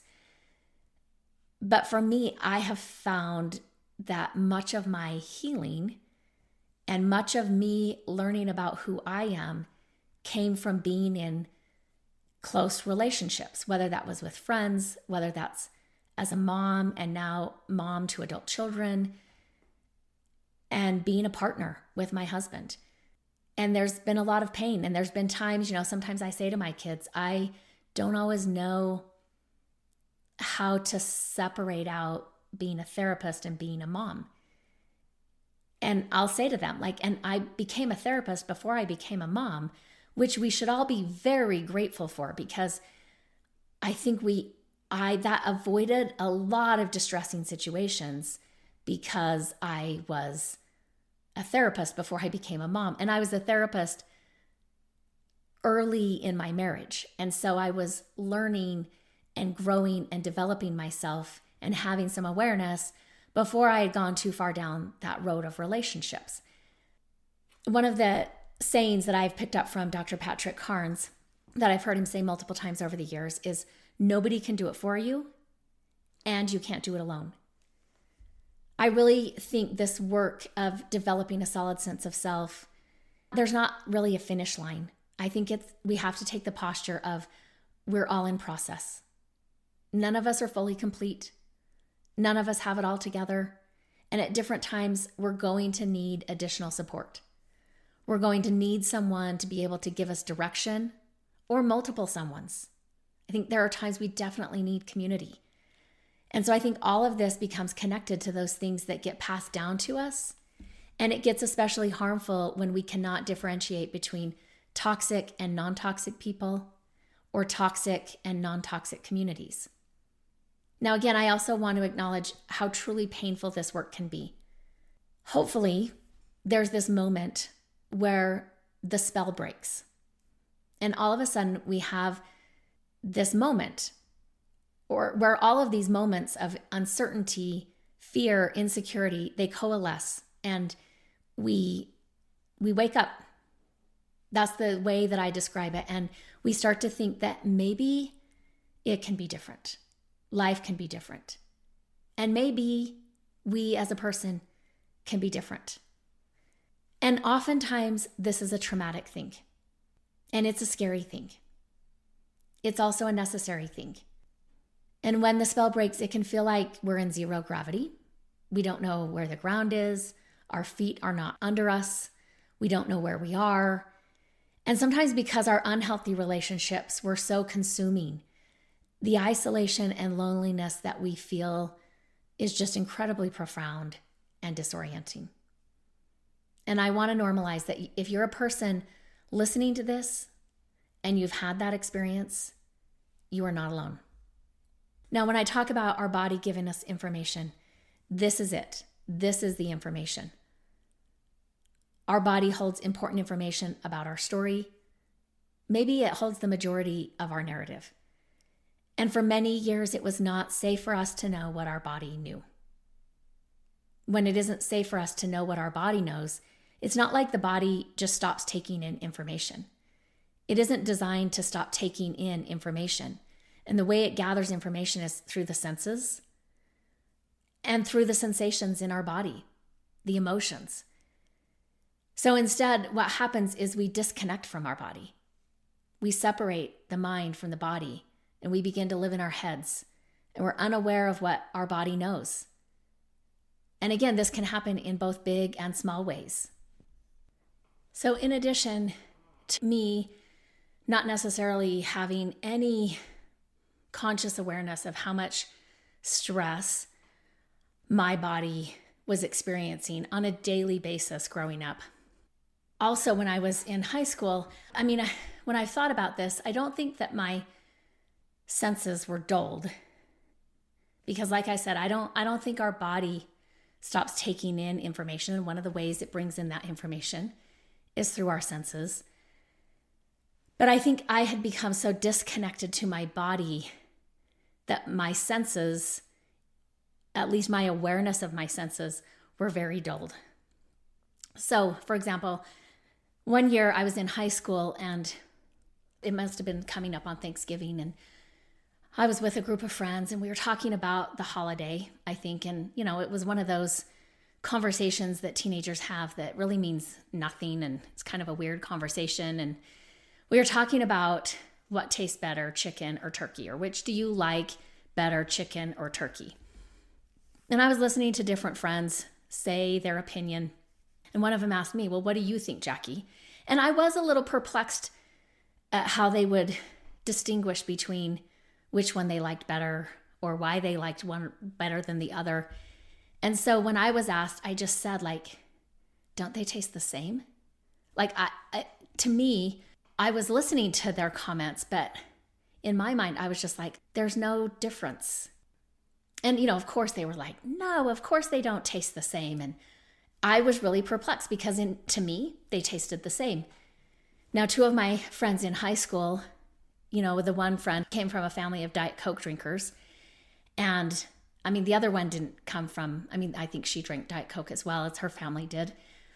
And I just could not tell a difference, right? Like, which they would make fun of me for. I mean, not in a mean kind of way, just kind of in a joking way where, you know, I could not tell a difference between Coke and Pepsi or Diet Coke or Diet Pepsi or even the store brand cola drinks that you can buy like I just could not tell a difference. Now, at my age currently, I think it's surprising that I couldn't tell a difference between chicken and turkey because I definitely can tell a difference now between chicken and turkey, both the texture and the taste.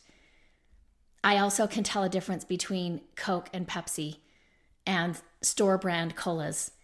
And honestly, I don't really like any of them all that often. You know, I'll have a Diet Coke every now and then, but probably for the most part, sometimes I think, like, oh, I'll have a Diet Coke. Oh, that sounds great.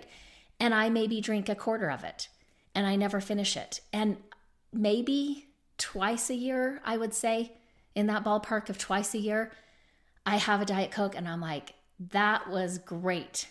That was definitely what I needed. Other than that, I think I might need it and I'll I'll start to drink it, but I never finish it. And it's just, you know, had I not had a couple of those conversations that I remembered, you know, the way I think about it now, it's just hard for me to believe that my senses were that dulled. I still, at this age, at 52, I'm still coming to appreciate or recognize how much stress I lived under every day. And I feel it in my body, even though I do not live that way today. So I know that this is past information that is coming up. And and there are times I get quite emotional just recognizing how stressful, frightening it was for me just to live in my house, to live my life when I was much younger. So, what happens when we come to this moment where we start to wake up and break free of the great forgetting spell that we were under? Well, oftentimes our body and the cognition or the thoughts, the mind can be sort of fighting each other. The mind may be saying, This is too much. Don't look at this. You can't survive knowing this. This is not good for you to see this. Just push it all back down and keep going. And that can be in conflict with our body. But I've been ignoring my body for so long, I don't know what to do with the conflict. So I just submit to the cognition again and I push it down and go back to ignoring my body. And for a lot of people, that's where they find themselves really stuck in many situations. And so, coming back to that quote, we repeat what we don't repair. One of the things that it makes me think about is how we were formed. In our early years, what did that feel like to us? What did the home you were raised in feel like? What did it feel like to be with my parents? What were we told? What messages were we given, both verbal and nonverbal? Now, when I ask clients these questions, some of the answers I get are chaotic, empty, scary. It's not uncommon for the answers to match the emotional struggles the client is experiencing in the present. Now, I usually also want to know what does authority mean? Because our first authority figures are our parents. And they may not be reliable authority figures. I work with a lot of people who have authority issues and they don't know why, or they don't understand where that originated from. I also want to know what does it mean to have a body? And what does it mean to listen to that body? What does it mean to be in relationship? Because again, sometimes close connecting relationships, maybe we long to be known, we long to be seen, we long to be loved. But when that happens, maybe our authority issues get triggered and we have a difficult time getting feedback. We have a difficult time asking questions. We have a difficult time with the person seeing us and actually seeing the story that we came from. I want to know what does love mean to you? And what does it mean to be loved? These are some really central questions that, depending on how that was formed in you, is probably going to come back and shape how you respond to your body when your body begins to give you information. Now, like I said earlier, we grow up with all sorts of messages that disembody us, like if you think it, you can be it, or mind over matter. And what I say is there is no mind over matter, there is only us and we carry the scars, we carry the harm. we might be able to white knuckle it for many years. And at some point, I believe the body says, enough. You haven't listened, but enough. And I believe that's a higher power moment, however you want to define that. Our body may be saying, okay, I'll survive this. I'll go into survival mode. I will white knuckle it for you. I'll figure out how to adapt. I'll make myself really small. I'll be submissive to these people who are harming me just to get through this threat. But at some point, the body goes, That's as far as I go. It's time to do it different. And usually that comes from a place of clinically depressed. We have generalized anxiety. We're addicted, or we're just not functioning anymore. We may have lived with high anxiety or chronic illness that has become profound because there's so much inflammation in our body. And oftentimes we've been told to think of our body like this tool. And that's not what we are. We are not tools. We're not commodities. We're not objects. And I think our body gets to a point of, in Gabor Mate's words, being at dis ease. Because something in us longs and is made for wholeness. And we repeat what we don't repair because we want wholeness this repetition, this repeating what we don't repair, is also a manifestation of what needs to be healed. It is our body showing us the scars, the harm, the story it holds. And because something in us growing up meant that I got shamed or psychologically abused, physically or emotionally neglected, we do have this thought maybe this time it can be different. And I get where that comes from. I see so many folks where this is not the first time. Usually, this has been years, decades in the making, when finally they say, maybe this level of anxiety isn't normal. Maybe I shouldn't have to go to the place where I have a panic attack when somebody does or says something that triggers me. Maybe it's not normal to feel like I can't stay in my body. And I think bringing some curiosity and some compassion is what starts to shift things maybe we start to realize that the loneliness and the emptiness that is such a common companion for us doesn't actually have to be so intense. It might make somebody who never thought they would benefit from therapy make a call to schedule a therapy appointment. And if that therapist is a trauma informed therapist, they understand that initially a big part of their job is to create a safe place to witness. And this model of compassionate attention that a therapist can hold in a session actually gives the client the model for how to listen to their hurting parts. Therapists can teach clients that we can listen to these hurting parts, these frightened and terrified parts. And if we can be compassionate and empathetic with the story, rather than simply running back into more harm or pushing it back down or shutting the door of the compartment that was opened, if we can pause and take some deep breaths and release the emotions, maybe this time will be different. Maybe we have a safe person in our life that we can say, This is what I'm feeling, and this is what I want to do. But I know that's a repetition of something. And maybe we start to have the imagination to think that our life could be different and that we can be different. And we begin to have the hope to believe that this is not who we are this is not how we were made, and this is not our authentic self. Now, it doesn't usually come right away. Oftentimes, we need someone to witness us to create the safety to start right where we are. And I will say, I think this is true for many therapists that myself as a therapist, I have no expectation of when or how this will happen for a client that I'm sitting with. What I'm usually thinking to myself is, where we are right now is okay. And my job is to be here with you and honor your pain, honor the story that your body is holding, honor the cost that you have paid just to be here right now, feeling what you're feeling.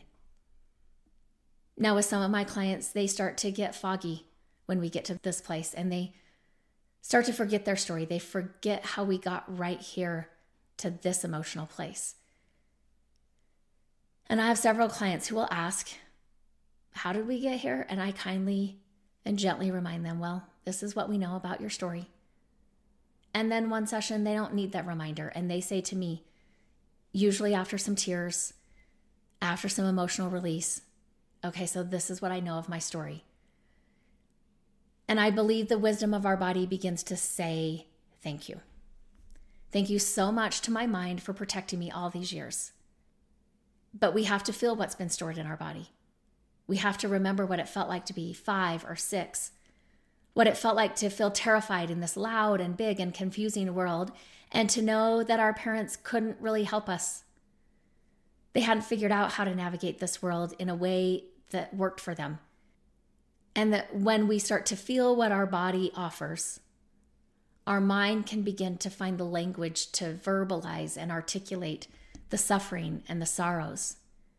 And our heart can show up with self compassion, self empathy. Now, I think there is a really strong connection between how disembodied our culture tends to be and how poorly we grieve. I think that there's a really strong connection to that because grief requires that we be in our bodies. And to bypass the body often is a way to sometimes consciously and sometimes unconsciously not feel. And that means we then don't grieve. But the cost of that is that whatever is not grieved is still in us. If we go back to that idea from earlier that our body is holding this story, that just because we haven't outwardly expressed it or we don't have ongoing awareness of it, doesn't mean it's not there and doesn't mean it's not real. It doesn't even mean it isn't showing up in our present life. Now, I think there are many cultures globally that do grief well. And I think it's important to know that there are and there have been folks that are doing this well, which means we can too. I think grief is really an essential piece to healing. And to widen that out, I believe that feeling all of our feelings is really important to healing because what tends to happen when we're disembodied is that our window of tolerance is really very small. And when our window of tolerance is small, it means that it doesn't take a whole lot to get our body overly activated into fight or flight or fawn or into a dissociative experience. So I'm going to give another example. I'll just use my personal story. Growing up, I grew up in a traumatic home. I said to I grew up in a violent home. And I was also born into a family where religion was a big part of our lives. I mean, in theory. But I, I think also somewhat in practice. That's where it gets confusing to me too. But something about the church environment felt really familiar to the home that I was growing up in. Now, I often say that for me, the church was my most functional parent until I realized it was actually my third dysfunctional parent. Now, I don't pretend to know that is the case for everyone, but it was true for me. What I was doing, even as I became an adult and had kids of my own, I was repeating those dynamics within the church that I experienced at my home growing up without even really being aware of this. But my body was already primed, primed to become more traumatized because of unresolved and even unknown to me patterns and traumas that my body knew so well. And the role in my family that I played repeated in the church. So, in my family of origin, I'm the second of six kids. Now, my family has talked about this as siblings maybe twice that I can think of. We've talked about how mom played favorites. Mom had favorites amongst the six of us. And I think at one of the times that we were talking about this, I mean, my mom would not have wanted us to talk about this or acknowledge that we all knew this. I think one of the times was after her death, and, you know, we're at the house and trying to get things ready for her funeral and, you know, just all of that type of stuff that happens after a death. And I think we were having one of those discussions then about how mom played favorites. And in that discussion, we all put on the table who we saw as being the two favorites and the least two favorites. And we all agreed on the order of the two favorites and of the two least favorites. Now, the two in the middle, some of us had them, you know, in different orders. But for the most part, there was an agreement on the two favorites and the, the two non favorites. And I was the sixth favorite child. And that wasn't news to me when my siblings were putting that on there. It was surprising to me that they knew it because, again, we never talked about that openly. But it's not like I didn't know that. That wasn't surprising to me when we all agreed that I was the sixth favorite. So, my brother, who was the fifth favorite, once told me that while he didn't think he was ahead of me by much, he was ahead of me.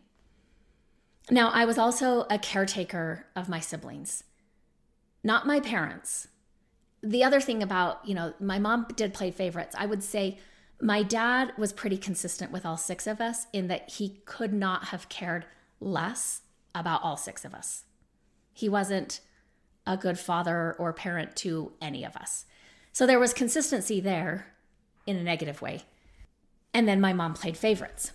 And so, you know, on my topic of podcast ideas for 2023, I want to talk about enmeshment.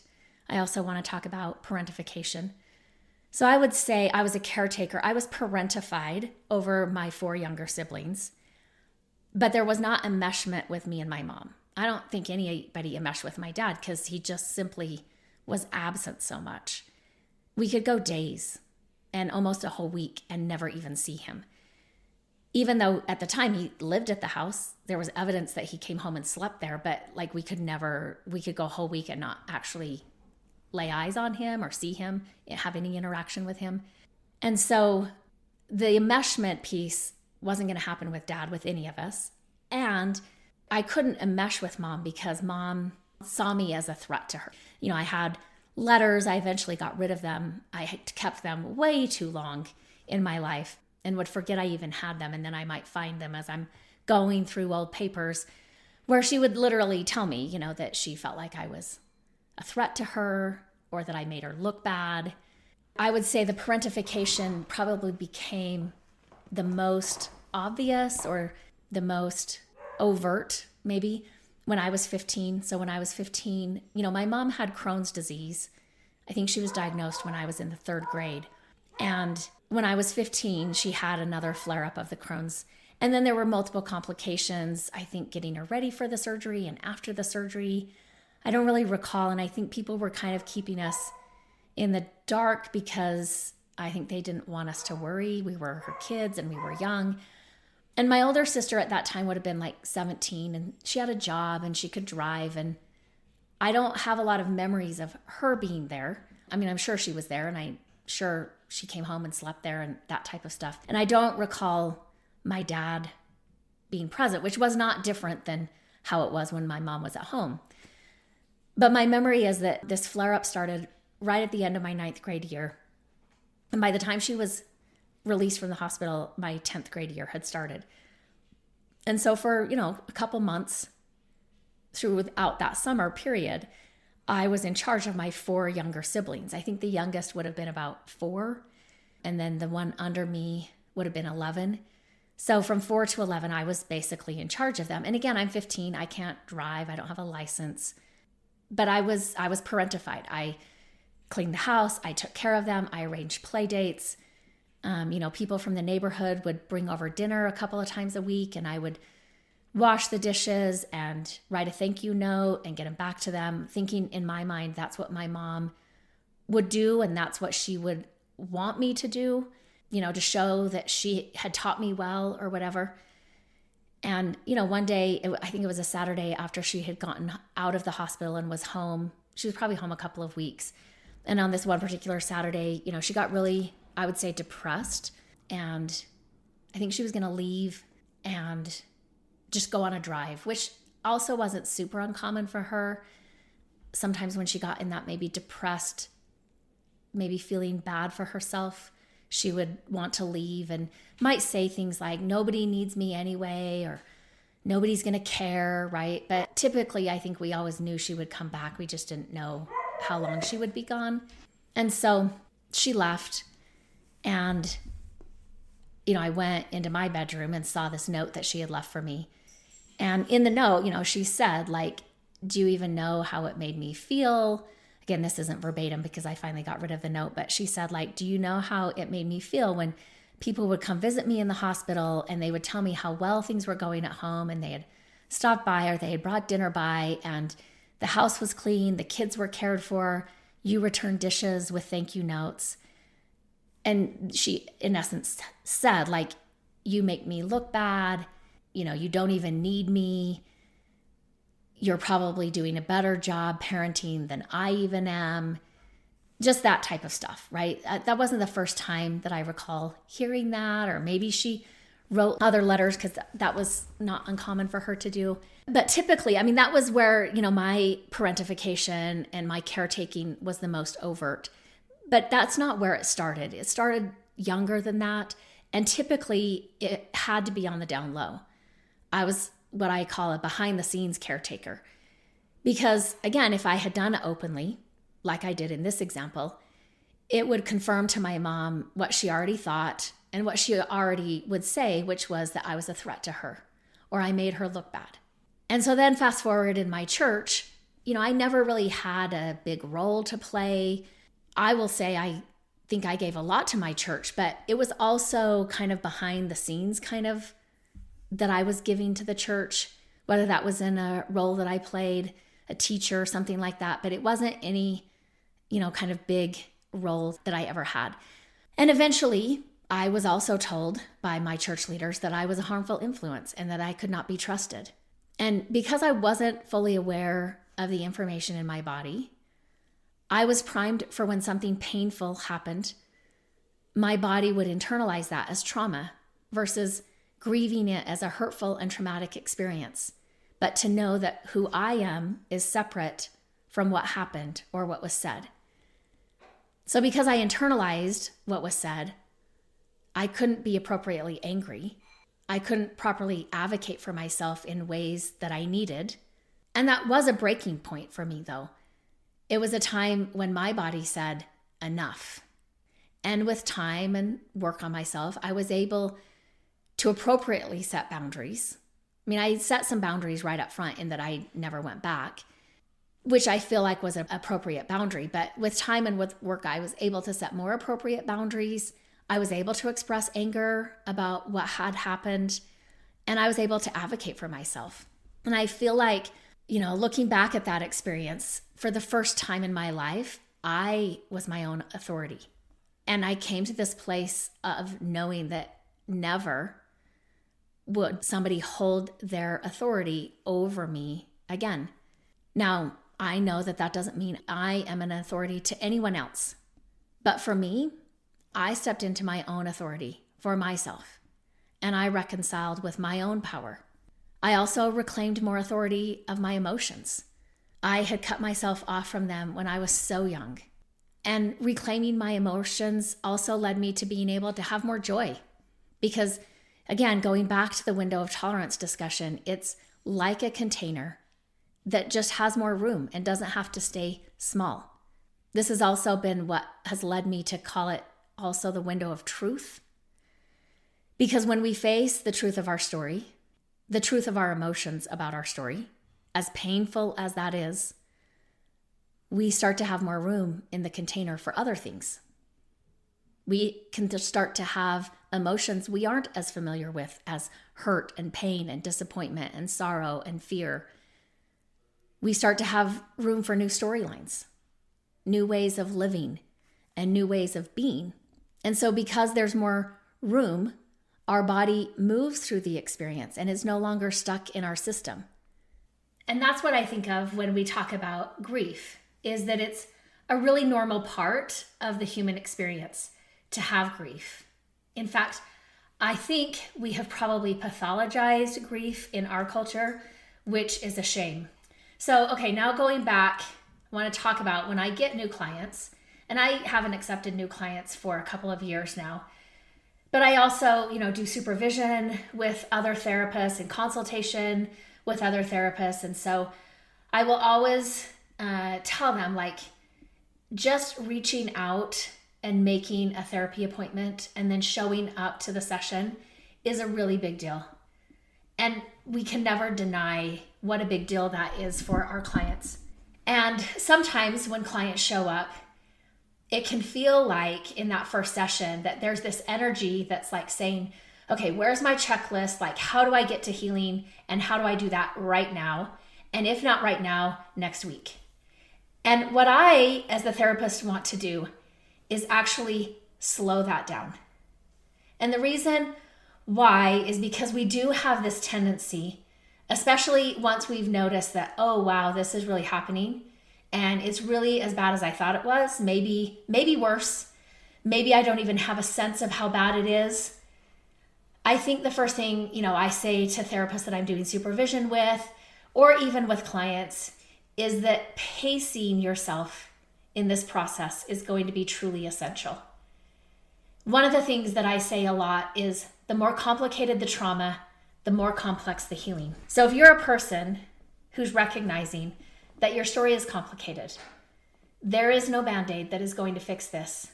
And you've probably tried most, if not all, of the temporary fixes for the issue. And typically, when the narrative is complex, there are also relationships wrapped up into the complexity. There might be faith issues wrapped up into it, family issues, family of origin issues, community beliefs, ways of being and not being. So I think the very first step in honoring it is recognizing this is real. What you're going through is real, and it's probably pretty big for you. And that is so normal. The second thing I would just say is that to know some really basic skills is going to be really helpful. So, one of the things that I talk about a lot with clients, especially up front, is something called grounding. And grounding is something that is essentially using our senses to come back into our body. And specifically, what I mean by that is to come back into our window of tolerance. Because our window of tolerance is the place from which you can begin to plan and engage. You can make a plan of rebuilding some safety, whether that is needing to take some time away from a particular church or from certain relationships, certain friends, certain family members. We can start to get objective about what boundaries need to look like, what is working and what is not. And this is important because we need our prefrontal cortex online to know and do these things. And the prefrontal cortex is best available to us when we're in our window of tolerance. So, grounding is a really basic skill that you can learn and that you can implement every day, multiple times a day. And it's something you can take wherever you are driving in your car, at a meeting at work. Grounding, it's a tool that you can always move into when you feel yourself starting to get out of your window of tolerance. One of the ways that we typically start with grounding, and there's a lot of ways to do grounding, but if you're just getting started, one of the ways it can sound like when you're getting grounded in this moment, in this reality, is we can start using our senses. So, five things you can see, four things you can hear, three things you can touch, two things you can smell, and one thing you can taste. And again, that's just one example of doing grounding. There's lots of different ways to ground, but basically, grounding is getting us into this moment, this age, this reality, in this place, wherever that place is that we are right then. Another basic skill to start using is deep breathing. So, for many people, we're uncomfortable with extending our belly. And it's not like we have to extend it a lot, like little kids who can like really push out their belly and make it look like they're pregnant. We don't have to do that to have good deep breathing. But in deep breathing, the belly is engaged. And I also think that says something about our culture that simply extending our belly for deep breathing can be a barrier to deep breathing.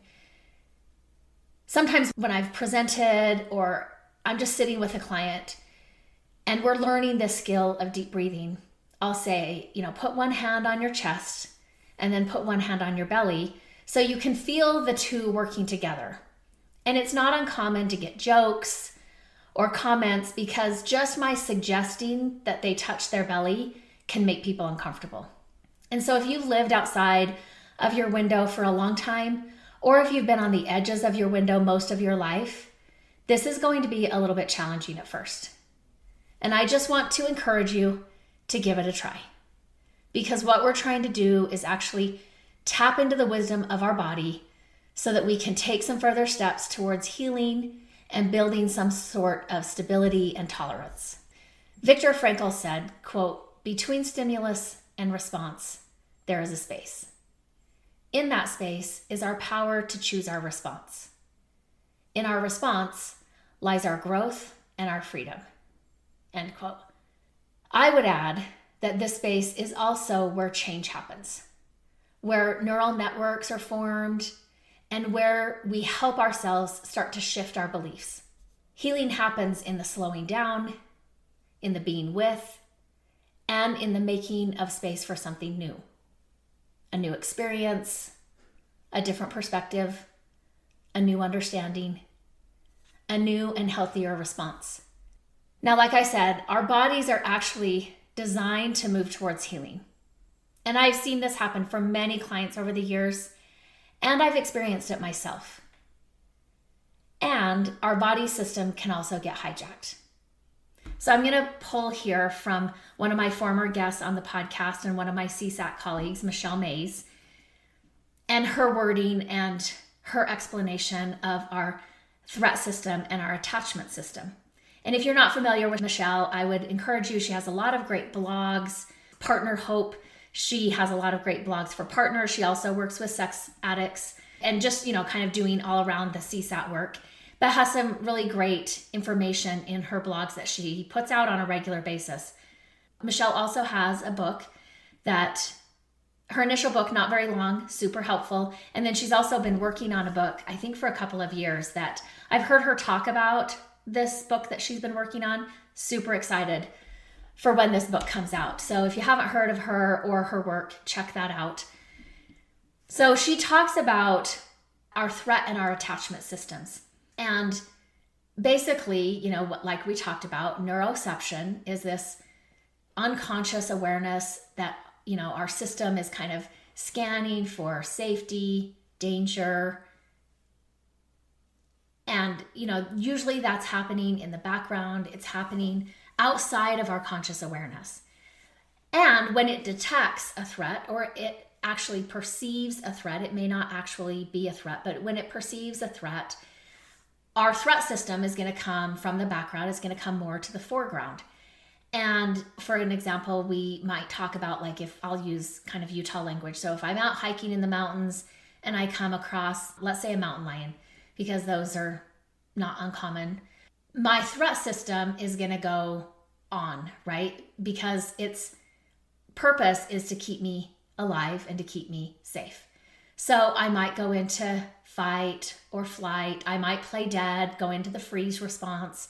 I may also try to fawn, see if I can make friends with the mountain lion, or maybe just look like, hey, I'm no threat to you. I'm just a nice little person going on a hike probably I don't know that how successful we would be making friends with a mountain lion, but that's our threat system, right? Those are the options it goes into to try to keep us alive. And again, we're moving into a different part of our brain. We're not in our prefrontal cortex just because that type of thinking slows us down. And in those moments, every second counts, so to speak. And so we kind of go into that limbic system part of our brain, which is quite reactionary and it's taking in data and processing it and reacting very quickly. Do I run east? Do I go north? Do like all of that stuff. It's not really running it through conscious thought, but it is operating on data that it's bringing in and reacting to give us the best chance of surviving. Now, one of the ways that we would signal to our threat system that the threat has passed and that I'm safe is with our attachment system. The you know, I'm back again with the people I love. I'm giving them hugs. I'm like, "Oh my gosh, I'm so glad I'm not dead. I'm so glad I'm here with you." You know, they're also hugging us, kissing us, telling us how glad they are that we're alive and that we're safe. And again, so often our attachment system can signal to our threat system either that there is no threat or that the threat has been resolved. Now, I still may have some, you know, chemicals coursing through my body, adrenaline, cortisol, that type of stuff that also helps me survive when a threat is detected. And I still may be a little shaky. I may have a hard time sleeping the next couple of days or even a week. I might be a little bit more revved up still. And I probably need to discharge some of that adrenaline, that cortisol, and kind of get it out of my system. But just being able to socially engage, again, because that's another area that we do well when we're in our window of tolerance, is social engagement. If I'm in hyperarousal, if I'm in hypoarousal, not great at social engagement. So that's one of the ways that we determine that threat has passed and that I'm okay. And we can return to this baseline of safety, security through our attachment relationships. Now, with betrayal trauma and sex addiction or compulsive sexual behavior disorder or infidelity, one of the things that happens is the people or the person that we're most attached to, our primary uh, romantic partner, is now in our threat system. And that, you know, creates what Michelle calls the cycle of dread, where I desperately want to move back into relationship and into attachment in order to resolve this threat that I feel.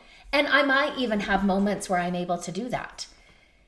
And then other days I might seem okay and I might seem like we're good. I'm good. This is good. We're to be okay. And then maybe I'm watching a television show or a song comes on and it's talking about an affair or it's talking about cheating and that threat system comes up and goes full bore and I am again, I can't look at my partner I give them the cold shoulder. I want to sleep in another room or I want them to sleep in another room. And yet they're the person that I want to attach to in order to restore a sense of safety. Now, again, this can be worked through, but it's a pretty complex dynamic. The other thing that I think is important to understand when I'm working with sex addicts is to help them understand that this is not a conscious choice their partner is in. Just like if I'm hiking and I come across a mountain lion, I'm not choosing to perceive this as a threat. My system perceives it as a threat and it goes into action. And then when I'm back with my attachment people and I'm feeling safe and secure, again, I'm not choosing to not be upset or to not feel threat.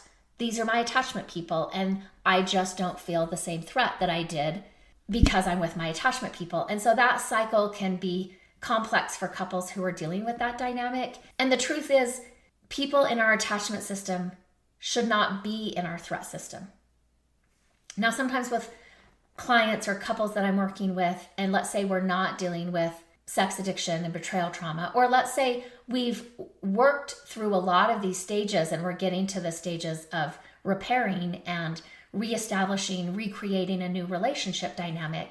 Again, as human beings, because we're complex, we're going to miscommunicate, we're going to misunderstand, we're going to step on each other's toes, so to speak. And sometimes when your toes get stepped on, it hurts. And that doesn't mean that this person goes back into my threat system. It may mean we're miscommunicating, we misunderstood, we didn't fully listen because we've got 10 things going on in our head at the same time our partner's communicating something to us. But when our nervous system is used to operating on high alert, something can trigger us or make us uncomfortable, and we might interpret it as a threat or even as trauma, when in actuality, a nervous system that's stuck on high alert and operating on high alert will perceive threat when there actually isn't the threat that it's perceiving. Likewise, our nervous system may also not recognize threats when they're present simply because that particular kind of threat has been normalized or it's very familiar. Now, I often say never underestimate our ability as human beings to normalize our family of origin dynamics and generalize them to other relationships or how we perceive the world to work. So, when our system has been hijacked, we can lose some of the power and preciseness of our experiences. We might perceive cruelty when really there's just differences of perspective. What might make us feel uncomfortable could actually be perceived as a threat. Distress might feel like it's traumatizing. Sometimes we perceive the relational partner we're with as the threat instead of recognizing that maybe their healthiness or their more secure attachment is actually triggering the dysfunction of my family of origin. Part of healing requires us to have more nuances in order for us to determine what is happening and what or where the origin source is. And again, sometimes we don't know what the origin source is, and maybe we don't need to. Maybe we notice anxiety or fear, and we can simply acknowledge this has been a long standing emotion and sensation throughout my life. Maybe I just have operated for a long time with this nervous energy, right? And I call it anxiety. And again, that can come from a lot of different places, and we might know some of them and not all of them. And I can have compassion and empathy. I can know that it will pass and also that it'll come again, and I'm going to be okay. Maybe we can even develop healthy relationships and bring safe people into our life who are also doing their work and can listen to us with compassion, that we can seek consultation from, and that they can operate as a fair witness. Now, I know there are conversations. Well, maybe I'm being too generous to call them conversations, but I see comments and judgments made about how trauma is getting overblown. And I will say, on the one hand, as a mental health professional, and a mental health professional who has been doing this for many years, I think it is good for mental health professionals to educate the general population about some of these issues, about trauma, about attachment, about oh, I don't know, anything, right? Depression, anxiety. We it's good to get some education out to the general population about some of the mental health issues that can go on. And at the same time, you know, I see, you know, in 2022, 2023, we have so many opportunities or so many avenues to get some of this education out there.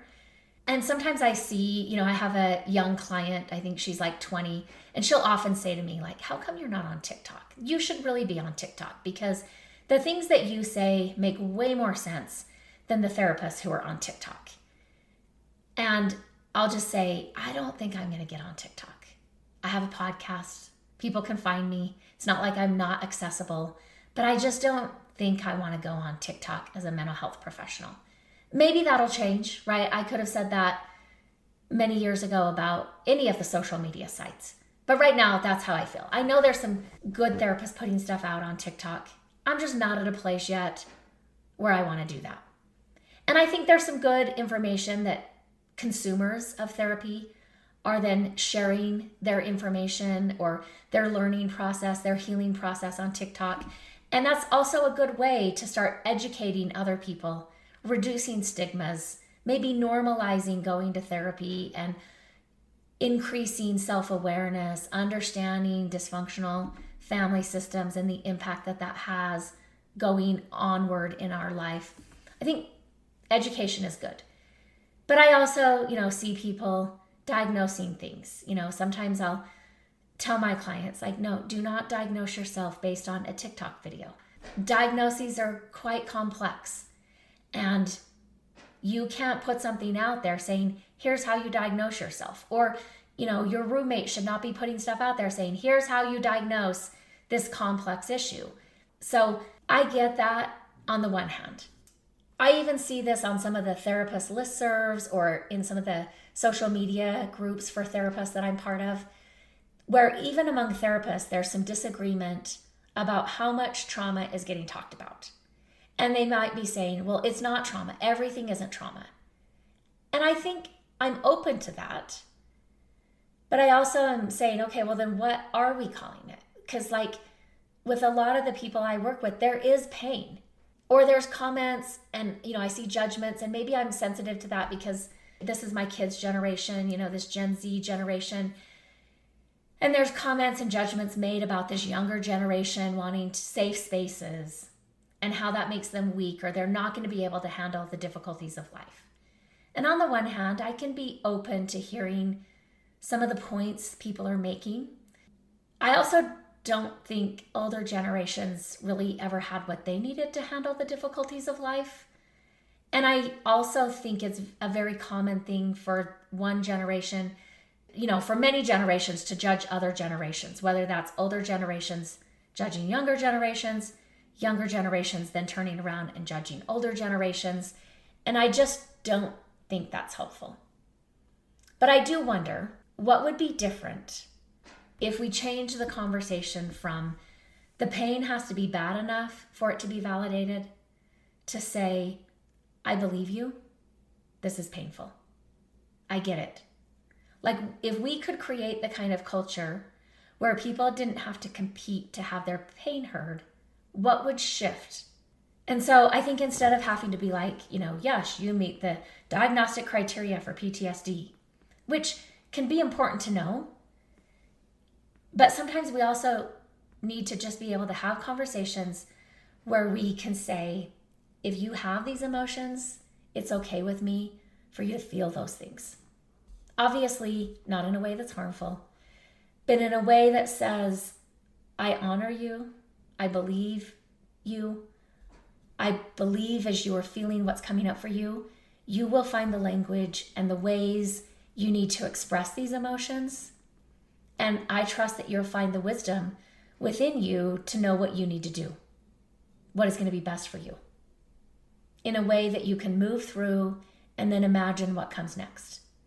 And I'll just say it never stops amazing me how providing a safe space for clients to come and talk and be listened to have their thoughts reflected back to them and validated, their language comes. And their path to healing begins to become clear for them and for me. But instead, when I watch the news or reels or TikTok and I see the divisiveness, I think what is happening is the divisiveness leads to emotional intensity and division around us and we tend to get stuck on wanting to be seen and understood. And we want our pain to be valid. And the truth is, pain is valid, full stop. And surprising for a lot of people, what comes next can be anger. And I don't think our culture does well with anger either. And yes, in disembodied cultures, anger can be very destructive. And anger that comes from a place of not knowing or understanding the stories that we're actually angry about that anger can come out sideways. Anger can be projected and deflected onto issues that are not at the source of the anger. However, if anger is coming from feeling the story your body holds and allowing yourself to feel what was, what wasn't, anger can be a step towards self empowerment. It can be a step in the direction of self advocacy. And I think the desire for quick solutions and pretty solutions just are not helpful in an overwhelmingly complex world. Grief is messy. Many emotions are messy. And they aren't pretty, but they are necessary. And I get wanting a quick solution. But from my own experience, opening up to the grief and the deep sorrow and pain opened me up to the grief and the pain and the sorrow of another wound that was in my system. And it also opened me up to feeling joy and seeing beauty, to feeling connection and not guarding against love. And this is why I think pacing is so important because human beings don't heal on a one and done basis. And when we allow the healing to be complex, the healing is transformational. And we begin to accept that as fragile as we are as human beings, that same fragility is what opens us up to connection and love both being loved and giving love. It allows us to be more humane in every day to both those we know and those we don't know, maybe even with people we don't agree with. I think so often, particularly in our pain, which is so valid, we miss it. We miss the invitations and the opportunities to be and to connect with what is good in me, in others, in our world. And in a way, healing means we begin to sink into that reality and we see it more clearly. We see the pain and we see the beauty, and we're better able to access both. Now, almost two years ago, so we're in 2023, so it was later in 2021, maybe March. I have been looking for a different certification and training process for trauma work. And, you know, in I think it was in 2011 that I got trained in EMDR. And I think that there are some amazing EMDR clinicians out there. I have some concerns with how the training of EMDR therapists can go. And I understand it on one level. Like, if you're teaching a modality, you can't really go into the whole theory. I mean, you could, but I don't know how many people would pay because there would be a lot of modules that you're having to train in. And so, as EMDR became more well known in the general population and more therapists understood that clients were looking for EMDR therapists, I think a lot of therapists who were not trauma informed and maybe hadn't even done their own work took the EMDR training and became EMDR clinicians. And from what I see with clients who come, I think there is some harm that is being done by EMDR trained clinicians who are not trauma informed. Again, I know some amazing EMDR clinicians, but it just had me looking for maybe a different modality to add to my skills and my certifications.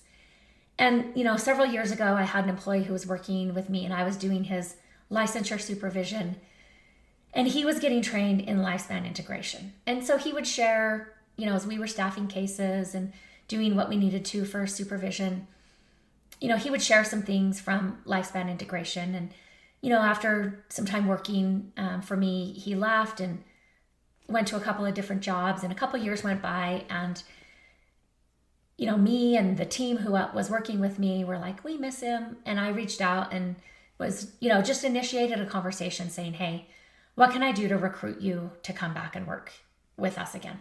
And gratefully, he did.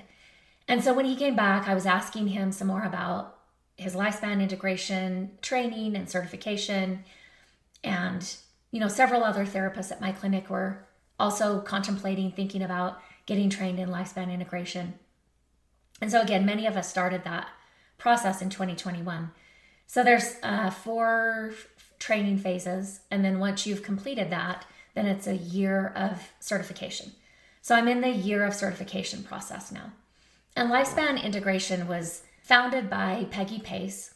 And one of the things that Peggy writes is quote, the neuroscience literature, which had emerged in the 1990s, state that neural integration occurs during child development from about age 2 through age 5 via the co-construction of the autobiographical narrative usually between parent and child. Peggy Pace continues I learned that the human body mind is a self organizing system which continues to reorganize itself throughout the lifetime. The human body mind is a complex self organizing system which, like all self organizing systems, follows certain rules. Self organizing systems spontaneously reorganize under certain conditions. Reorganization of a self organizing system is not a process of building one layer upon another, but rather requires the system to come apart and restructure. This happens discreetly. Healing requires that we move our clients out of homeostasis just long enough for their self systems to reorganize. She talks about Hebb's rule, which is neurons that fire together wire together. And she talks about how repetitions of the autobiographical life narrative can serve to push the client's self system through more and more state shifts, eventually pushing the system to reorganize itself into a more stable and coherent structure with a more efficient level of functioning. Allan Schore tells us that, quote, the stability of a system is dependent upon its capacity to transition between and thereby exist within a range of possible states, end quote. So, again, when we're talking about the window of tolerance, we're able to engage, we're adaptive, we can exist within a range of possible states. Now, attachment studies show a strong correlation between one's ability to form attachments and the coherence of one's life narrative. Now, as we know, and this information is making its way into the consciousness of the general population, all traumas are remembered by the body. But it's rare to have an explicit memory of events which occurred before age two. So, when working with clients with histories of complex trauma, therapists often walk a fine line. It's necessary to lead clients through their traumatic life narratives, activating enough neural networks to bring about integration or reorganization, and yet do this while maintaining clients in their window of tolerance. I recently had an experience with a client who was able to get to that place of himself saying, okay, so here's what I know about my life, and to go through kind of this life narrative. And this was done with emotions and activation. I didn't sense that he was out of his window of tolerance, but there was a lot of emotion that came up, and there were tears that were shed. And, you know, I kind of saw him kind of take a deep breath after he was going through his life narrative and he said, I've never said these things out loud because I always thought it would be too hard. But he said, saying it and talking about it right now didn't seem so difficult. And he said, I feel like saying it out loud gave me some space from it. And that space is between what happened to him and who he is. Journeys through the life narrative always bring up both the explicit and implicit or our body memories. We know when too many memories are activated, clients will go out of their window of tolerance. They can go into fight, flight, freeze. And if this happens, healing and integration cannot occur. Alice Miller in the book The Drama of the Gifted Child says, quote, an adult can be fully aware of his feelings only if he had caring parents or caregivers. People who were abused or neglected in childhood are missing this capacity and are therefore never overtaken by unexpected emotions. They will admit only those feelings that are accepted and approved by their inner censor, who is their parent's heir. Depression and a sense of inner emptiness are the price they must pay for this control. The true self cannot communicate because it has remained unconscious and therefore undeveloped in its inner prison. The company of a prison warden does not encourage lively development. It is only after it is liberated and the self begins to be articulate, to grow, and to develop its creativity, where there had been only fearful emptiness or equally frightening grandiose fantasies, an unexpected wealth of vitality is now discovered. This is not a homecoming, since this home has never existed. It is the creation of a home. End quote. Dan Siegel says, quote, the capacity of the mind to create such a global map of the self across time and various contexts, to have autonoetic consciousness, is an essential feature of integration that may continue to develop throughout life. So, seeing yourself at three, and then seeing yourself at 10 or 12, 15, 17, 21, 25, 30, and seeing that we're the same person and we aren't. Our story and our experiences are having an impact. And going back and re examining the experiences and the events and their impact and seeing them while we're in a safe place with a safe person can create insight and understanding we didn't have or couldn't have at those previous times. That understanding allows us to reclaim or own those parts of ourselves that previously were disintegrated or compartmentalized.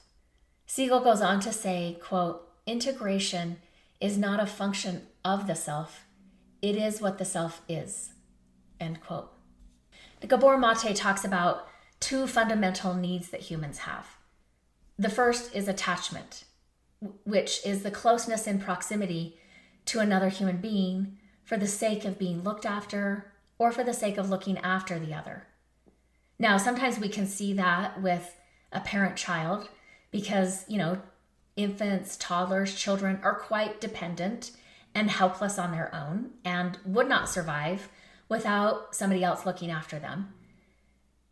But that doesn't end because we become adults or we become more self sufficient. It can look differently. I also think sometimes we emphasize the importance of attaching to and caring for another. And we don't necessarily talk about the importance of us, the impact on us of being cared for, looked after, or looking after another right? We can see that as a parent, it's very vitally important for a child to be looked after. What I didn't realize as a parent is how healing and how it reorganized me as a person to also attach and look after one of my children. And again, like I said, it doesn't end in adult relationships. If it didn't go well as a child, though, it is going to cause some difficulties in our adult relationships as well. Gabor says human beings, as mammals as well as birds, are creatures of attachment. We have to connect and attach, or we do not survive. Again, we can think of this in the term of an infant or a young child, and we understand physically how that's so true. We would not survive. But it is also still true in adulthood. Attachment is not a negotiable need. The second fundamental need he talks about is authenticity, or being able to connect to ourselves, to develop and connect to our wants and needs. Now, sometimes this might seem like less of a fundamental need, but as Gabor explains, when we are disconnected from our body and we start to use our intellect over our gut instincts, or the responses and sensations that come from the body, we also are not going to survive. So, authenticity is also not a negotiable need. But what happens when our need for authenticity threatens our attachments? So, he gives an example of a two year old girl who wants a cookie and it's close to dinner. And so, mom says no. Well, two year olds don't have a concept of close to dinner, they don't have a concept of time, they only know they want a cookie. And mom says no. And so they get upset, they get angry, they throw themselves on the floor, they kick and scream. And if mom was raised in a home where one of her parents was a rager, maybe there was violence, maybe there was abuse, she doesn't know what to do with the anger of her child because she hasn't worked on her own emotions. And so she detaches, she punishes, she might withdraw. And in her mind, again, the parent's not trying to hurt the child, but in her mind, she's thinking, well, I will teach my daughter that angry girls don't get cookies. When in fact, what the child learns is angry girls don't get love, they don't get connection, they don't get attachment. So when our authenticity, as underdeveloped and immature as it may be, like a two year old, when our authenticity threatens attachment, we will suppress our authenticity and opt for attachment every time. This is also how we begin to lose connection to ourselves. And we can even develop the belief that I can't be authentic and in close relationships. Because to stay authentic is going to threaten my attachment, we learn to start conforming. And after years of conforming to what our attachment figures have asked or required from us, we can start to begin to wonder who even am I? And whose life am I living? Healing happens with the reconnection to our authenticity. Now, Gabor talks about how trauma isn't something that happens to us. Maybe we grow up in a home where there's an alcoholic parent or a raging parent. Maybe there's violence or abuse, neglect. Maybe we were parentified or there was enmeshment. These things are traumatic, but he says the trauma isn't what happens to us, trauma is what happens inside of us. And when trauma happens inside of us, we begin to disconnect from our emotions. We disconnect from our body. We can have difficulty being present. We may develop a negative view of the world. We can develop a negative view of ourselves. And we typically develop a defensive view of other people. When we begin to recognize the manifestations of what happened in the past and see them showing up in our present, we can begin to reconnect with ourself, with our body, and with the emotions we had to lose. And this is what begins to move us into recovery. Gabor asks the question what does it mean to recover something? Well, it means to find it again. So, in this process, what are we recovering? We're recovering ourselves. And he says the loss of self is the essence of trauma. Ram Dass said, quote, we're all just walking each other home, end quote.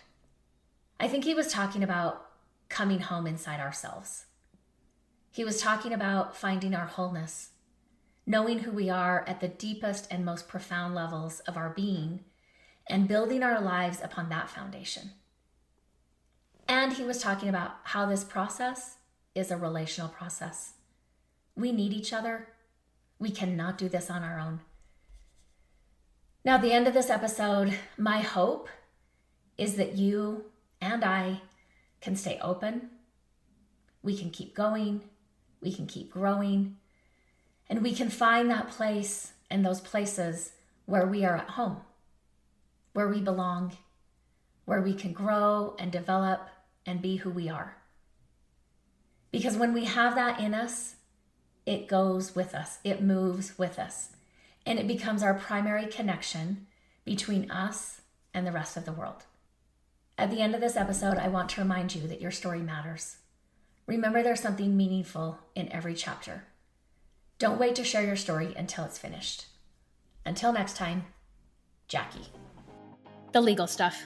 This podcast is solely for the purpose of information and education and does not constitute therapy, nor should it replace competent professional help. Prayer of the Perfectionist. Nobody has time for perfection. We are pursuing progress. Help me to remember the only step I need to focus on is the next right step for me. Help me to remember that life is a journey. Help me be able to separate all that I am learning from all that I have to do. Help me to remember that I'm not alone. I can ask for help. Help me to strive for frequent awakenings, not mastery. I am enough. Amen.